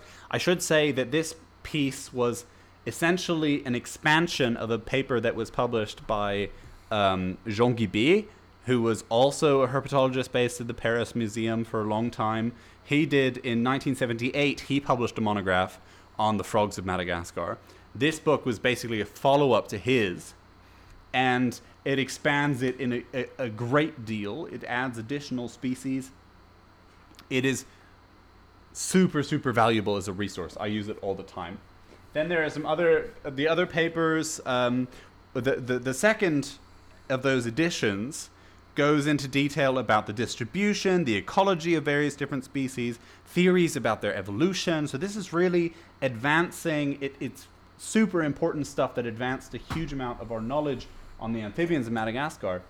The other thing to know about um, Schlösser is that she was probably one of the very first of the taxonomists working on the reptiles, uh, reptiles and amphibians in Madagascar, especially the amphibians who actually went into the field and observed their behavior themselves. So until about 19, well, un- until the 80s, well, let me try that again. Until the late 70s, basically none of the people who'd been working on the amphibians of Madagascar, the Europeans at least, who'd been working on the amphibians of Madagascar, had actually ever visited the field. They like Jean Guibé was sitting in a little office They were- in Paris and was They were looking at jars. they were looking at jars, which is why you get. So they get were not describing the coloration in life or anything. It was just Exactly. Yeah. It was all it was all morphological taxonomy, not based in any way on on life experience. And this is Oh, really funny. right. So you get some some signatures of that. You get um,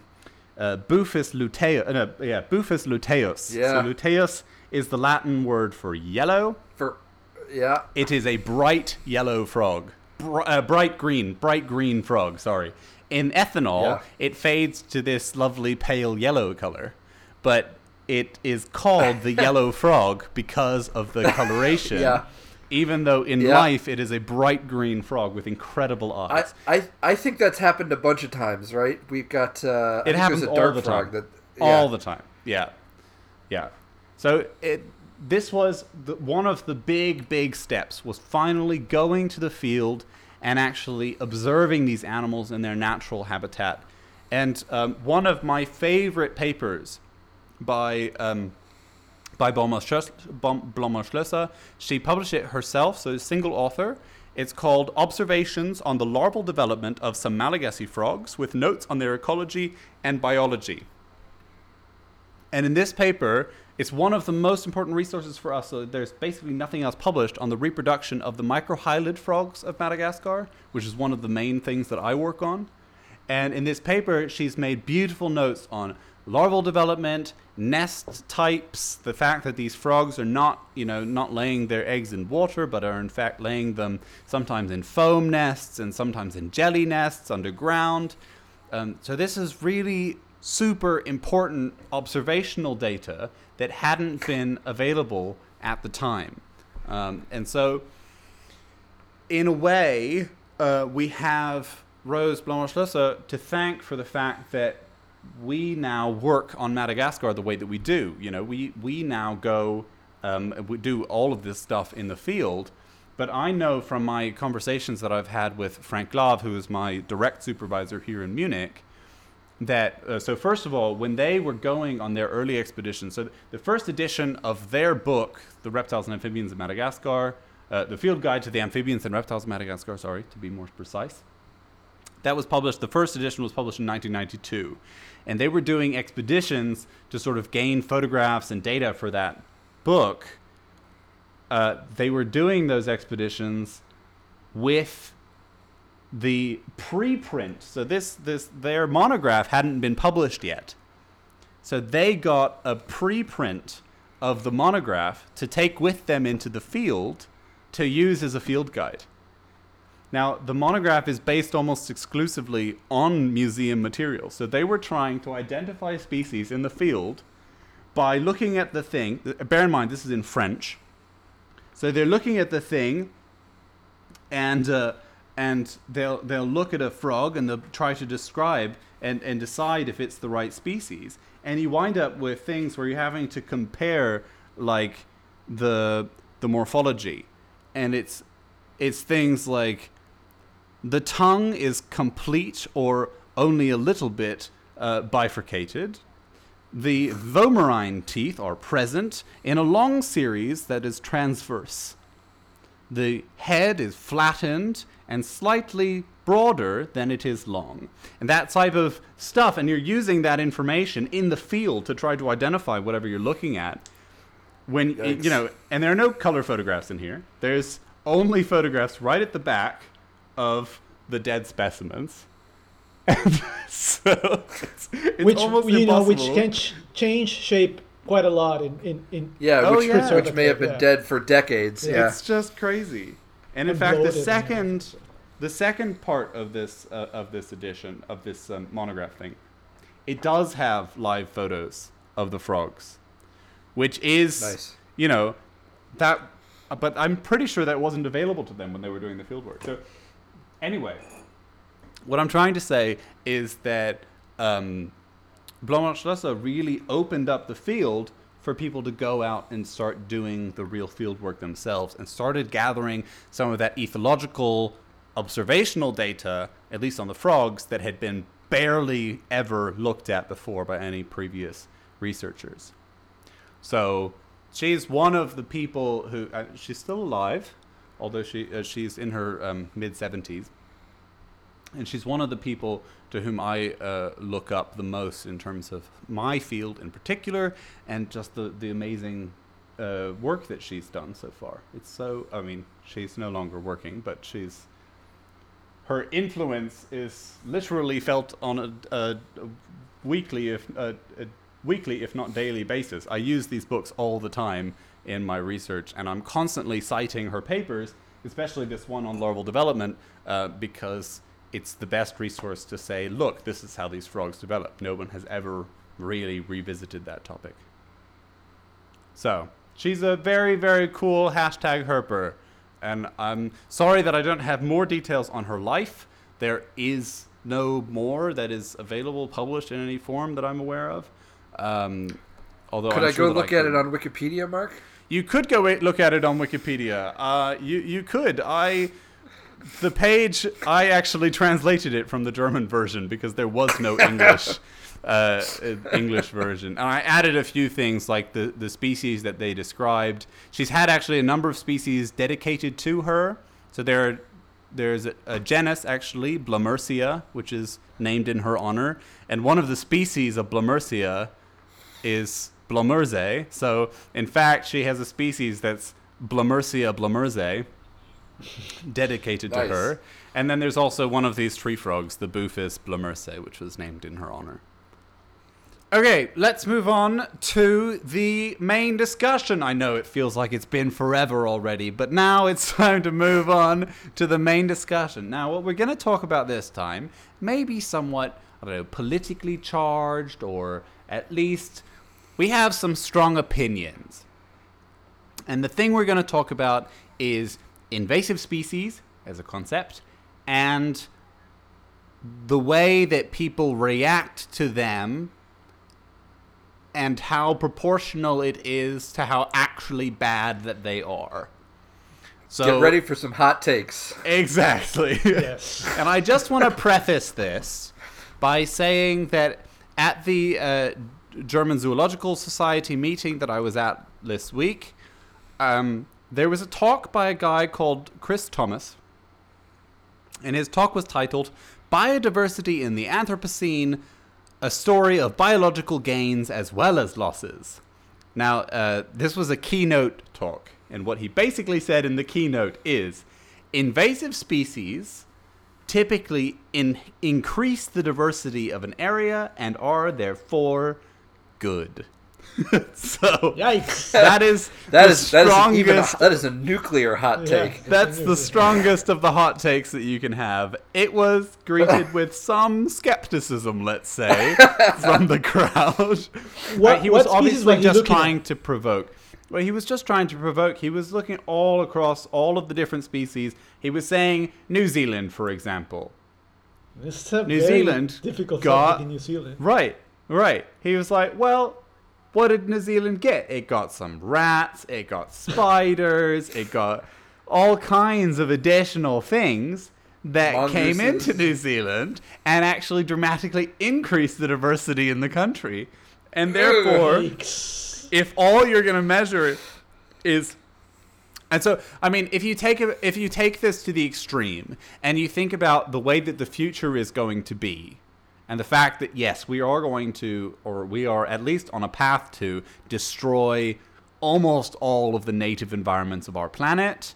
And what's left is going to be a crazy weird fauna that is going to you know i'm really i wish that i could live for a few million years to see what kind of wacky thing is going to evolve out of trash pandas. Like i just think that you could get such amazing diversity from raccoons evolving into various different niches and stuff. Like okay so commensals are where the future appears to be headed until we get wiped out which you know that could be sooner or later. We'll see. Geologically, I don't think that's too too much. You know, too much of a weight. Uh, no exactly. I I, mean I might be a- being pessimistic, but you know, no i think you're right. I think you're right. But anyway what i'm saying is that's a super strong super hot take to take first of all. And secondly this idea of you know that we're destroying the oceans. Yes we are. We're destroying the current life in the oceans. But the oceans will be fine. Like they'll bounce back in the same way that they've done it before. Exactly. And in the same way that you can pave over a beautiful rainforest. And you know what you'll get back? Well, you'll get back some like bushes and fields and whatever. And maybe if you go to Chernobyl, for example, and you look at the Oh, incredible yeah. diversity that's come up in this what used to be a vibrant town. Well, I don't know about vibrant, but it used to be you know, a town. that that you bring that up, and that's one of the most sobering things I've ever heard. Was that you look at Chernobyl and how biodiversity is, how much it's flourished, and what you're really saying is is human beings are worse for wildlife than radiation. Yes, and we've been for a long time. It's not just a For a long thing. time. Yeah. Yeah. Yeah, I mean, You- there I are some frogs make the there living with some serious, now- serious cancer, but Well, I, I would actually make the case that we're now at least aware that we're doing it, and we've been aware that we're doing it for a very short time, relatively Yeah. speaking. yeah, So people have to keep that in mind also. No, you're right. If you, You're if right. you go 50 years, as short as 50 years ago, people were just starting to think this way, and that's a super short time. So Right. I think sometimes people lose track of, you know, how recently we've been aware of this as a problem. But you okay? So you, Gabriel, you brought up earlier. We had an earlier discussion about how there's a real ugly side to this that I don't think we talk about very much. Yes, and as you guys know, I live in South Florida. I live in Miami, which is the hot, hot spot in the world for introduced animals, li- It's reptiles also in well, and we sh- it's also where the entire reptile trade for the U.S. pretty much enters the country. Yeah, but also, you know, it's been the case since there is a lot of um, uh, Miami has received a lot of human immigration for a long time, and that Yes. immigration has brought with them animals. That always Yeah, happens. Will yeah. always happen. It's happened forever, and um, I, I just want to mention that we have the state of Florida has around 206 species of reptiles and amphibians, and uh, 147 of those are native. And the rest are introduced taxa. Most of us, most of them, I, I would say 90% of those are here in South Florida because we have the weather that allows a lot of different kind of tropical taxa to survive during the winter. The winter doesn't usually get too cold. It- We get freezes one or two days the most.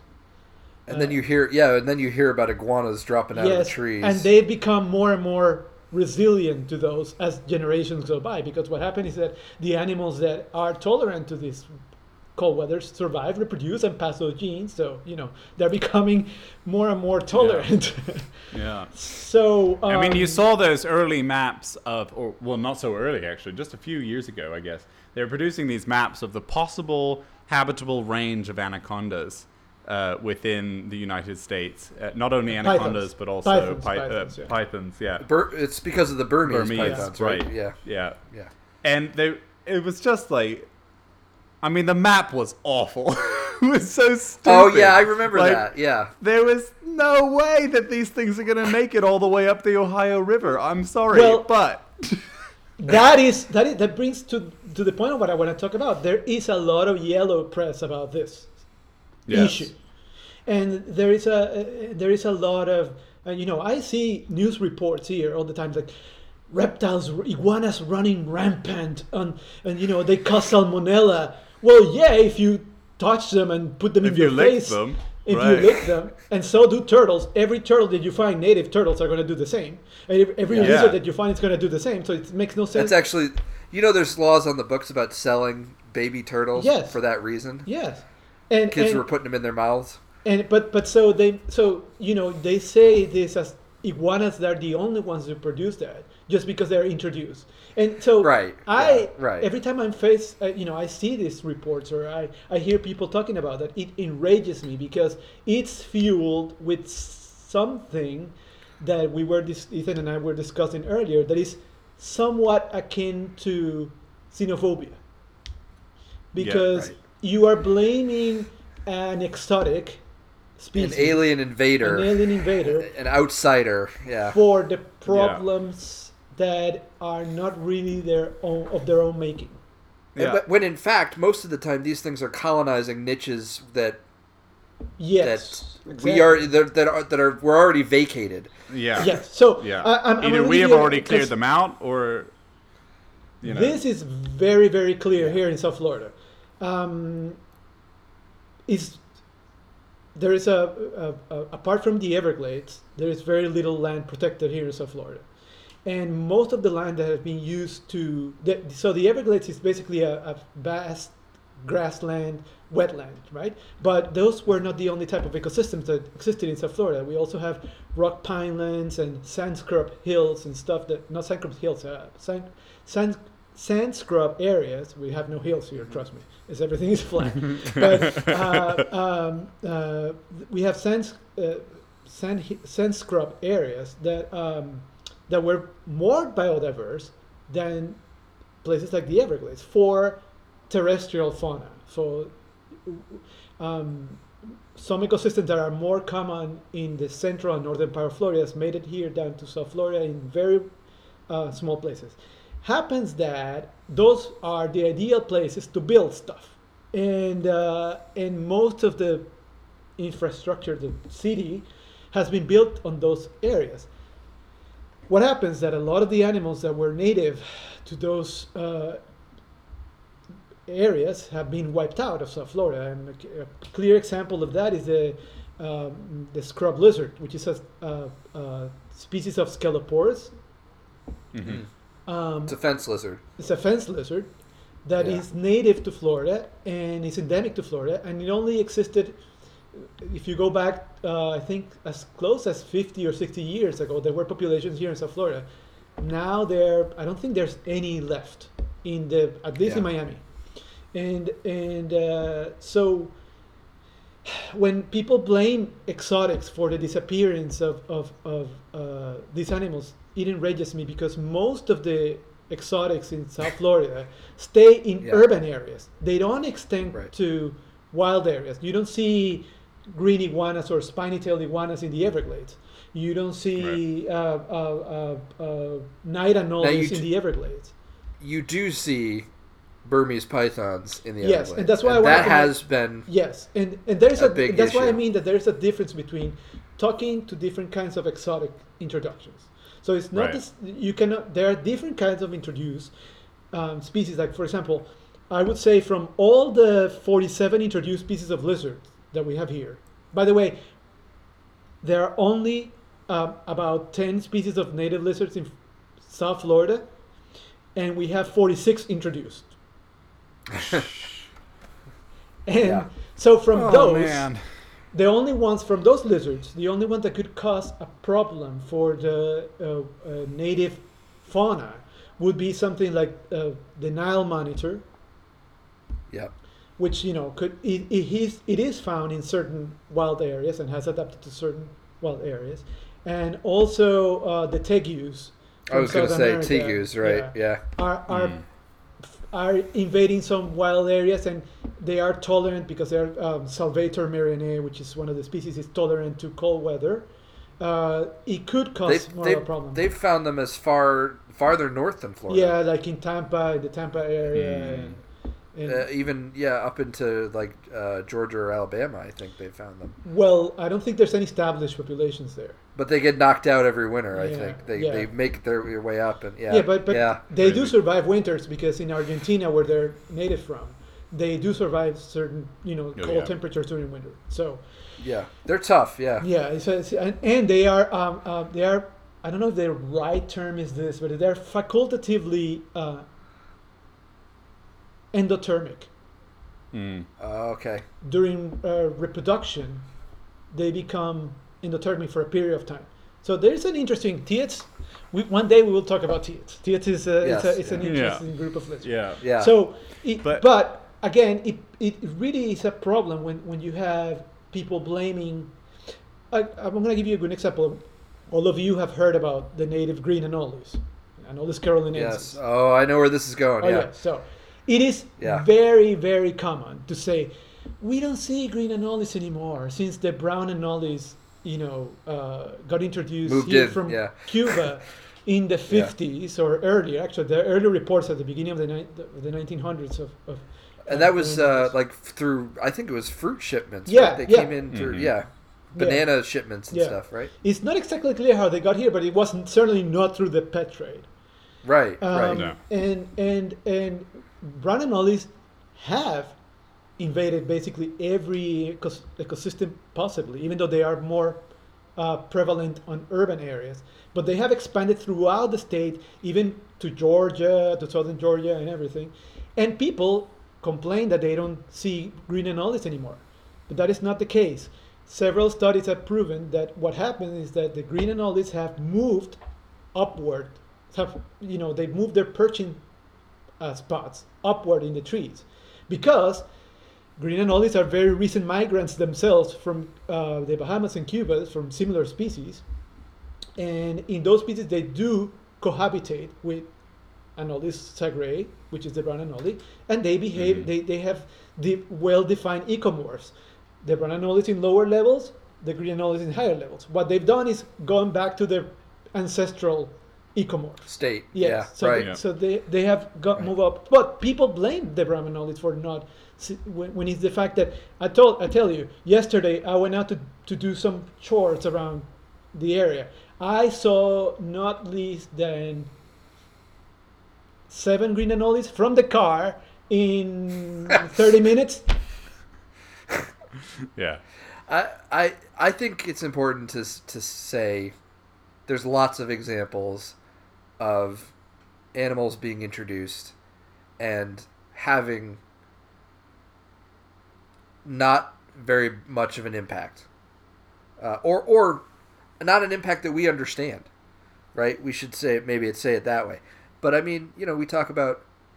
I was going to say uh, earthworms or or honeybees. Those are not native animals, and they were introduced here, and we don't think of them as invasives or shake our fists about how they're displacing something yeah, else. I think I think there's a lot of um, there's sort of a disparity here because on the one hand, everyone says that all invasive species are awful, and that's that's the first level of the problem, where we have this misconception that all native all invasive species are inherently going to fuck up the ecosystem, when that's simply not true.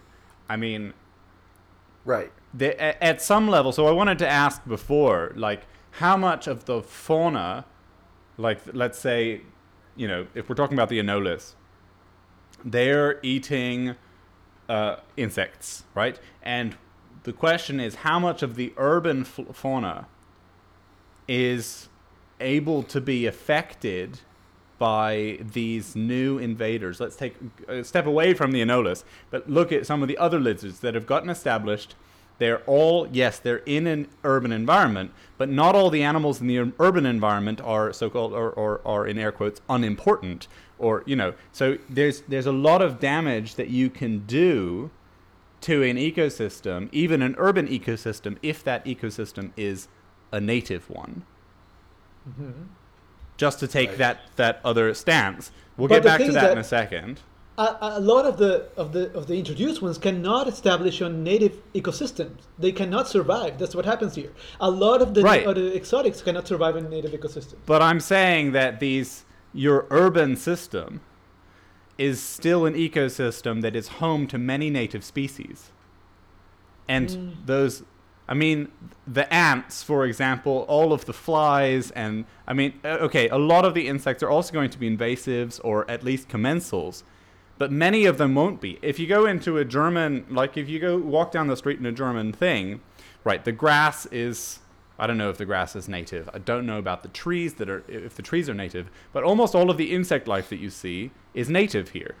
So any thing that is eating those animals that ought not to be there could potentially be viewed as an ecological problem because it is eating native life. There's a there, there's a zero sum element to the food availability, is what you're saying. There's a there's a resource availability part of the equation. On the one hand, yes, there's a resource availability if you're taking it away from any other animal that's already in the system. And on, the other hand, it's also like how threatened are these native species in this environment? So, speaking specifically about the threatenedness of your ants or your wasps or whatever that these things are eating, and whether or not you should be, you know, it should be viewed as a problem that you are they are being introduced into this yes urban system where we have altered almost everything but that some native life has managed to persist you're now Uh, having yeah. additional things that are threatening that urban life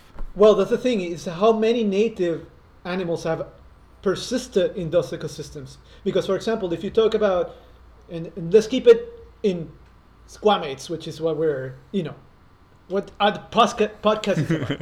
um, uh, if you if you if you take, for example, Miami, uh, from the ten native lizards that could potentially be here, I would say at the most three of those would be ab- a- able to colonize urban ecosystems.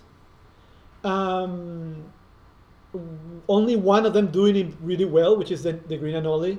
The rest very mi- like very peripheral, per, per, peripherally. Uh, so a lot of those animals that are that are being uh, that cannot adapt to uh, uh, urban ecosystems are not suffering from having uh, exotics being able to adapt to this urban ecosystem. To give you an example, um, so we have um, two species of butterfly lizards, agamas, here, introduced in the south. They live in the backyard of houses. They make holes in the ground where they go in, go out every day, right? Um, in the same, if in the same areas next to a tree, you have two species of iguanas living side to side next to these agamas. They are eating all the vegetation from these ornamental plants that people plant in their houses that are also exotic.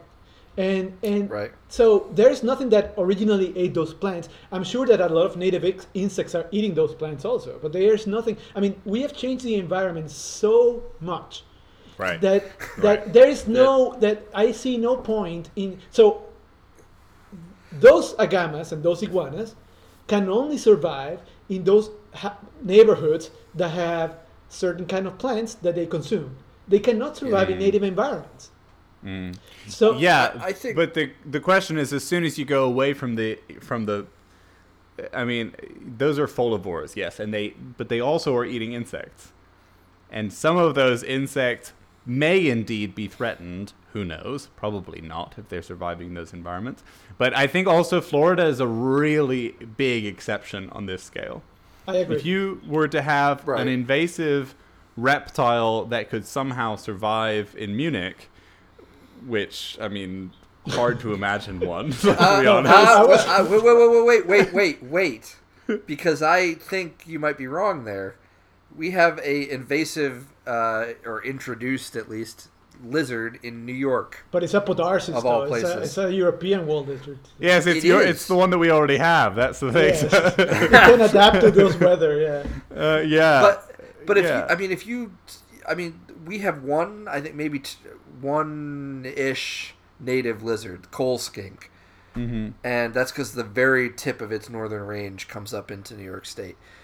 These guys, they're not competing with anyone. Yeah, the They're question is then not about com- competition. I would say anyway, the question should not be really about competition No, because but- the Right. damage that an invasive species does is not at the level of competition usually. Yes. It's usually at the level of everything that it is eating. Yes. That's the Yeah. real And- damage that and, they and, do. And, and it does also, uh, you know, regards to competition. And, uh, and the, Mark brings up a good point because I have a great example of this, um, and why it is important for people. This is not a, a, a problem that you can tackle by saying that one species is bad and therefore it's bad everywhere, because that is not the case. If you have a depopulated ecosystem like here in South Florida, where and, and you when you also have deteriorated the ecosystem so much that if you have animals living in urban environments, do not aff- they don't affect a real eco- wild ecosystem. It's not the same that, this, that the same species introducing another location could affect the local fauna. And a big example of a perfect example of that is the gecko, the uh, tropical house gecko, Hemidactylus mabouia. The Medi- Mediterranean. Uh, No, the, the tropical house gecko. tropical, tropical one. one, Yeah. okay. Uh, Hemidactylus mabouia is originally from Africa and was introduced in the Americas a long, long, long time ago. Apparently, during the uh, when the Spanish were bringing uh, during Oh. the slave trade from Africa to the Americas. So,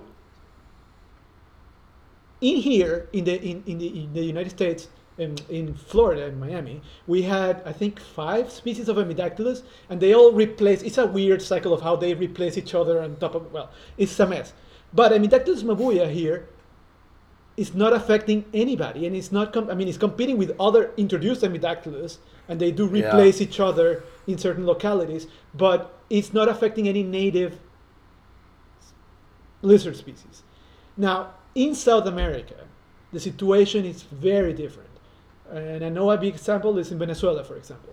Hemidactylus mabouia has expanded throughout all urban areas in northern Venezuela that were used to be uh, uh, inhabited by na- other native species, like some species of Phyllodactylus, which is the leaf-toed uh, geckos, and some Gonatodes species that are um, day geckos. And what happens is that in the last 20 years, um, a lot of those faunas of those geckos in urban areas have been completely replaced by Hemidactylus mabouia. Hmm. And, and people have noticed, and you, when, you, when I was doing um, field work for a book that I wrote um, on a Venezuelan island, uh, people used to say, oh yeah, like about 20 years ago I used to think these geckos in my house, but now I only find this. And I find them everywhere. And like if you pick a, a painting, a picture out of the wall, there's one behind. If you there because they're everywhere, they have taken over. So it's, you see, it behaves very different in a biodiverse ecosystem, like it could be a tropical area, than it behaves in a place where the where the ecosystem has changed so much that they are not really affecting any. Hmm. Uh, I, I think the I think the biggest thing is is that we, when a new species is introduced, there's really no way to know what the impact is going to be, what's going to happen. I don't think you can. I think that's what scares people is that it's not something that's easily predictable, and I think that's where a lot of that comes from. Right? Is the is the fear that you're going to have another cane toad situation. Yeah, yes, it, it's that, and it's also like acknowledging that um, the the effect on the ecosystem can be very serious if they can get out and and established. Like of all of the um, fifty or so species that are established in Florida, the reptiles that are established in Florida, what maybe five are going to be serious ecological problems but that's still it wasn't necessarily predictable at the time you know, which one of these Right. could get out and would establish and would be a serious problem. So all of them, I guess, should be seen, at least from the start, as potentially problematic.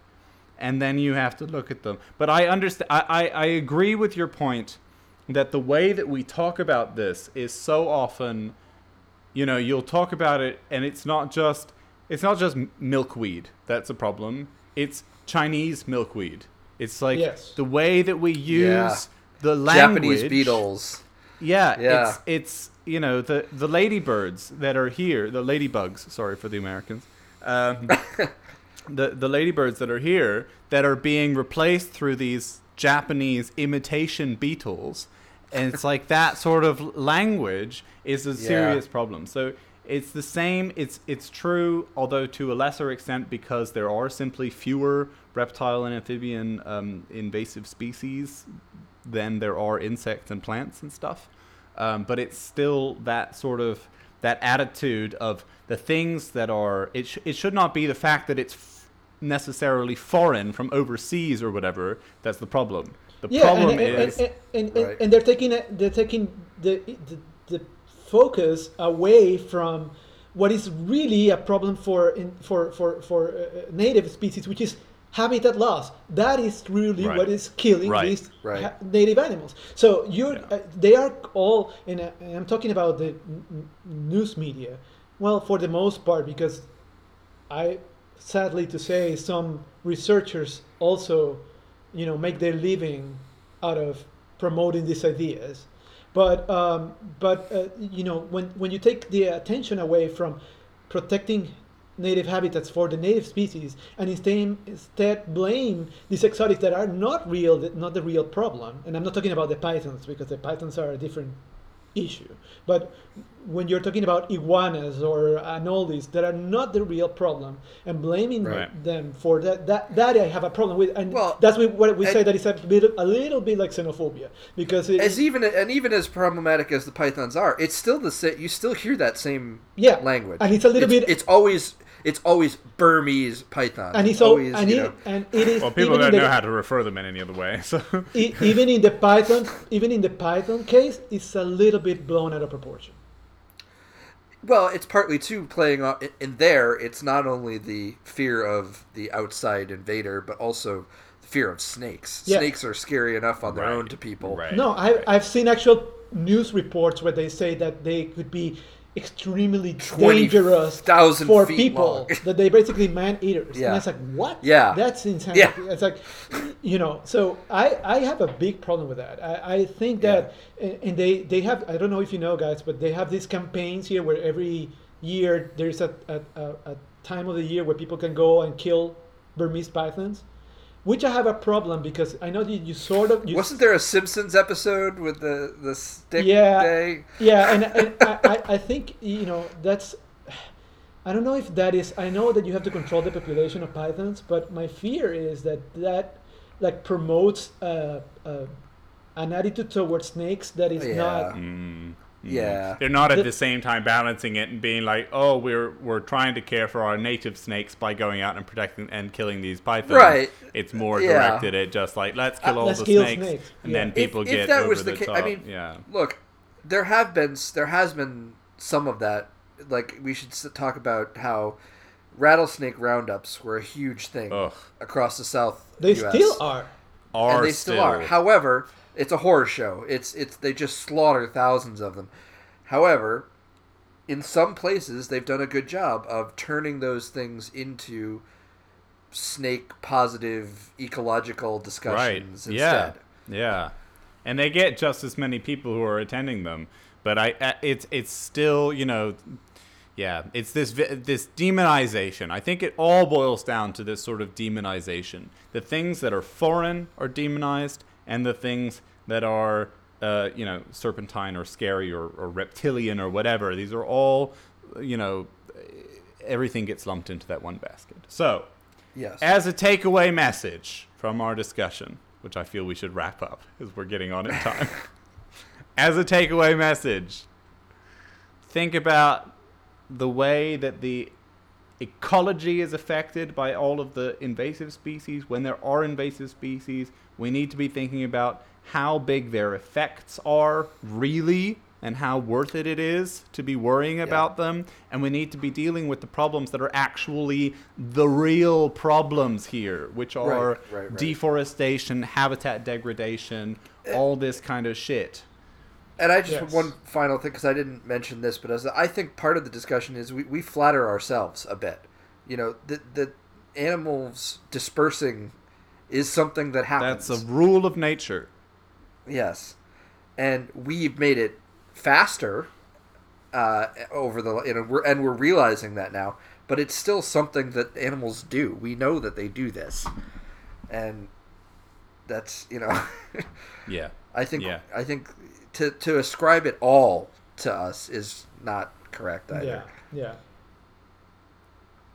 Okay, good. That was a good discussion. I enjoyed that. I hope that the listeners enjoyed it as well.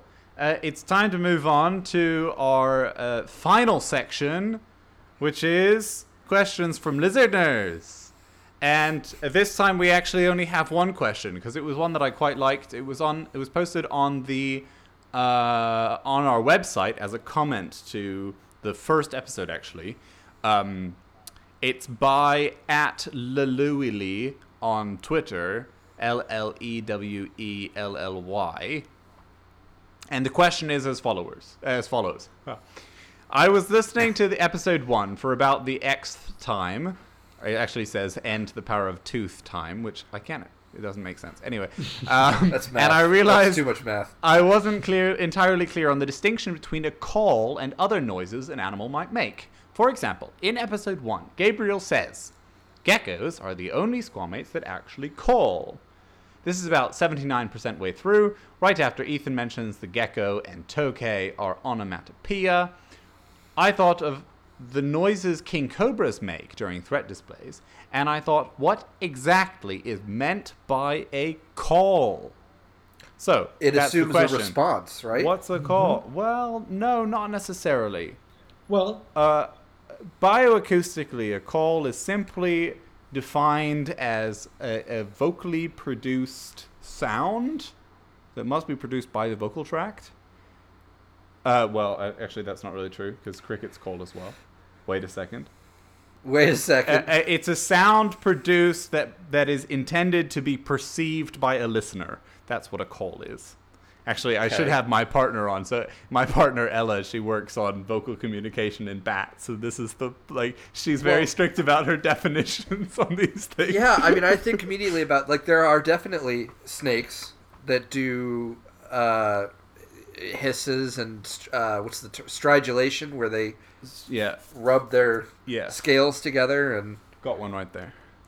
yeah. well, it could be like you know, boas can produce this sound that you know that's hissing, hissing sound. Yeah. it's very loud. Yeah, But that's not what I would call a call. it's not a call. no, no. I think in reptiles we have to be quite strict about it because in reptiles, really, the calls are intended for specifically intraspecific social purposes. yeah. Tokays And- definitely call. I No, mean, geckos we Yeah, yeah, but they're calling to each other. That's Yeah, the geckos thing. do. They even Those are they, they social even, calls. Yeah, they even they even have choruses, like frogs. Yeah. Right. So You could even probably hear them. I have some on my desk in the background here. So if, I have geckos that have been calling this evening in my in the office. They might even be in the background of the call, of the of the recording. another um, introduced species that you can hear in Miami sometimes in the afternoon, toke- having some tokays going. "Ah, ah." yeah, and you know all, all of the different the different words for the hemidactylus geckos in uh, various different places often refer to the sounds that they make. In in French, hemidactylus uh, uh, frenatus is called the chick chuck because it goes chick chuck chick Nice. chick chick chick chick, and that sort of you know. So Yeah, so they're, they're using it to to Communicate. communicate, something. right, But but by that same logic, the snake is trying to communicate something. Well, but just But not to another snake. yeah, exactly. I think that's the key. Is that It's the key? not- is it's- that it's It's it's it's inter well not even just interspecific but it's inter uh, ordinal you know these are they're they're trying to talk to mammal that is it is- threatening them with a stick. The call is- has to mean something other than No, fuck it off. is, it is part of their threatening display. It is part of Yeah. their Yeah. threatening display. So it's yeah, like- that's true. They do. I mean, tokays definitely have a whole repertoire. So all Right. many geckos do. Yeah. I mean, if Yeah. not most geckos do. Yeah. That's, Yeah. that's something Right. that is unique to geckos. That's why I say that geckos are the only squamates that actually do that because you have other lizards that sometimes you grab them and produce a noise and a, a sound. Like uh, it's supposed to be a, a part of their dis- threatening display. It's something for the for the for the uh, predator or the animal that is trying to catch them to release them out of being surprised. right. Mhm. Okay. Mhm. Yeah. So call is fairly uh, is is is intended to be a word that's used for communication communication and that is usually intraspecific communication as usually not for the purpose of, of threat displays and things so in frogs actually there's quite a wide variety of what we consider call because you have the advertisement call the mating call the um, Response uh, call. yeah. Right. There's a response to. Alarm call. yeah, there are Yeah. alarm calls exactly. There's the grab when you grab something and it's like, "Let me go, let me go." That's also we actually just uh, Oh, yeah. just last month when we published that Boophis paper that I talked about, I think in the last episode. Um, there's actually a video appended to that where you can watch this Boophis doing its um, release call, where you it's it's um, I don't know if it's the release call. It's the yeah, let me go, you mad bastards call. I, and I like think it's interesting. I think it's interesting that they have a release call, and yet so many Anurans are well known to just grab anything. And right, right. And then well the thing is it's it's the rele- reason they have the release call is cuz if the male gets grabbed, then he's like, "Oi, let go." it's It's like, solely for ah! keeping the males alive. That's all Yeah. it is. And Yeah. you know, it's to stop them getting into those crazy mating balls. So I saw I- someone posted a picture just I just saw of a of like a mating ball, and one of them is getting eaten by a snake. The whole you know while it's Oh. It's a it's a hard life being a frog, I tell you that. it is. Yeah. So it is a curious fact that geckos indeed are the only squamates that call, but it's just so, um, yeah. I mean, but there are other reptiles that call. Uh huh. Archosaurs. Uh, uh, Uh, uh, yeah, yeah, cro- exactly. crocodilians call. Archosaurs. Yeah. Yeah. Yeah. Archosaurs, birds, you know. I mean, nobody calls more than birds. They're the, they are the Uh, Are by there any- definition, are there any, I uh, think. how about uh, Chelonians? Are there any? no. well, there are chelonians that emit Well, squeaking sounds. and No, when they're like- mating, when they're mating, also Yeah. the tortoises make this. Yeah. Okay. Yeah. so is that a call or is that a? Uh, Ah, what what would, is that? Difficult. what would? I don't know if that would be a call. Maybe because Yeah. it's it's done during during during uh, mating. So Yeah, I think it maybe depends strongly on the social context in which the sound is emitted, That- whether we call to it a me, call that has or not. that has the makings of a proto call there. But by the way, I, I, I do think there's a study, if I remember this correctly. I'm not, I, I may not be remembering this correctly, but I think there was a study that uh, made a point of that um, of the presence of a call in archosaurs in particular, something that was like ancestral to the group, because um, you know crocodilians are famous for the variety of calls that they have, not only when they're hatchling, but also during you know breeding, and they produce all this, you know, roaring and roaring and the vibrating of different sound waves that we don't hear and all that when they're so Yeah, yeah. communication through sound is very important for archosaurs in general. Yeah. Yeah, it's an interesting topic. So, thank you for asking us that question. We hope that you were satisfied with the answer. And that wraps it up for the fourth Yay! episode of the podcast. Thank you for listening. Um, we hope you enjoyed it. Let us know if we fucked up in any way.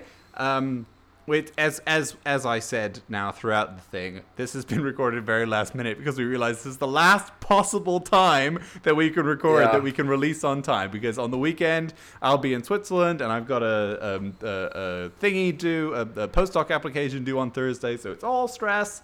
So He's only Anyway. been able to name like 12 species this month. Uh, no, I, I didn't. I've only worked on proofs. I haven't had anything published in all of September so far. But it's only halfway. There are two papers that should come out this month still. So, uh, no, one of them's coming out in October, and the other one it's in Zootaxa. So who knows? Uh, all right. So uh, thank you for listening. Should I should I wrap it up, or, or Ethan, tell tell us where you can find you on the internet. You can find me on Twitter at Black Mud Puppy and on my website blackmudpuppy.com and uh, yeah, Do that you works. have thenewtist.com yet? I do. Oh shit! I forgot again. Yeah, I now own the. Uh, it's a nudist. N e w t i s t dot com. Excellent.